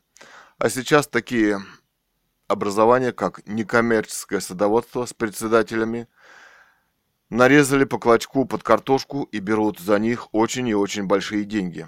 За 10 соток я плачу, я, почти, я плачу почти всю месячную пенсию, плюс дорога, вывоз картошки и так далее. Не пора ли вернуть мне то, что принадлежало мне по наследству и по закону? Как может быть законен закон, который только отбирает? История и время снесло их колхозы коммунистические с лица земли, и крестьяне зажили, как при царе, своим домом. Конечно, это беднейшие дома, но прокормить себя можно. Не надо чрезмерно увлекаться никакими идеологиями и рассматривать человеческую жизнь через призму идеологии. И не надо рассматривать партию «Единая Россия» как новую идеологию нового строя. Это просто слепок с компартии. Кроме того, что она заседает в парламенте и принимает законы, мы ничего о ней не знаем. Публицистика писателя Гановой Людмилы. Мысль для тех, кто ездит на мастер-классы. И Васнецов, и Коровин не могут ничего посоветовать друг другу. Они работают в разных художественных целостных системах, хотя оба гении. У них даже разное понимание мира и видение его. И нельзя кого-нибудь, сказав, что один из них лучше, а другой хуже. Царевна-лебедь имеет такое же право на существование, хотя это чистейший вымысел, как и натюрморт с сиренью Коровина. Хотя вы думаете, что перед вами чистейшая реальность. Оба полотна гениальны, и человеческая духовность, интеллектуальность говорит вам, что они вам оба нужны. И что без них ваш интеллектуальный мир был бы беден, скучен и однобок. Мир искусства очень сложен и интересен, и это важнейшая часть духовности человека, его божественного развития. Обычно об этом не говорят, потому что искусство часто делают под спорьем идеологии, политики, бизнеса. Потому что настоящее искусство этим не является и никогда не было и не будет художники. Почему они все, все Врубеля в свое время с выставки из Нижнего Новгорода выперли? Потому что он был не из их компании. Кстати, он был гений – а ему не оставили возможности даже выставиться.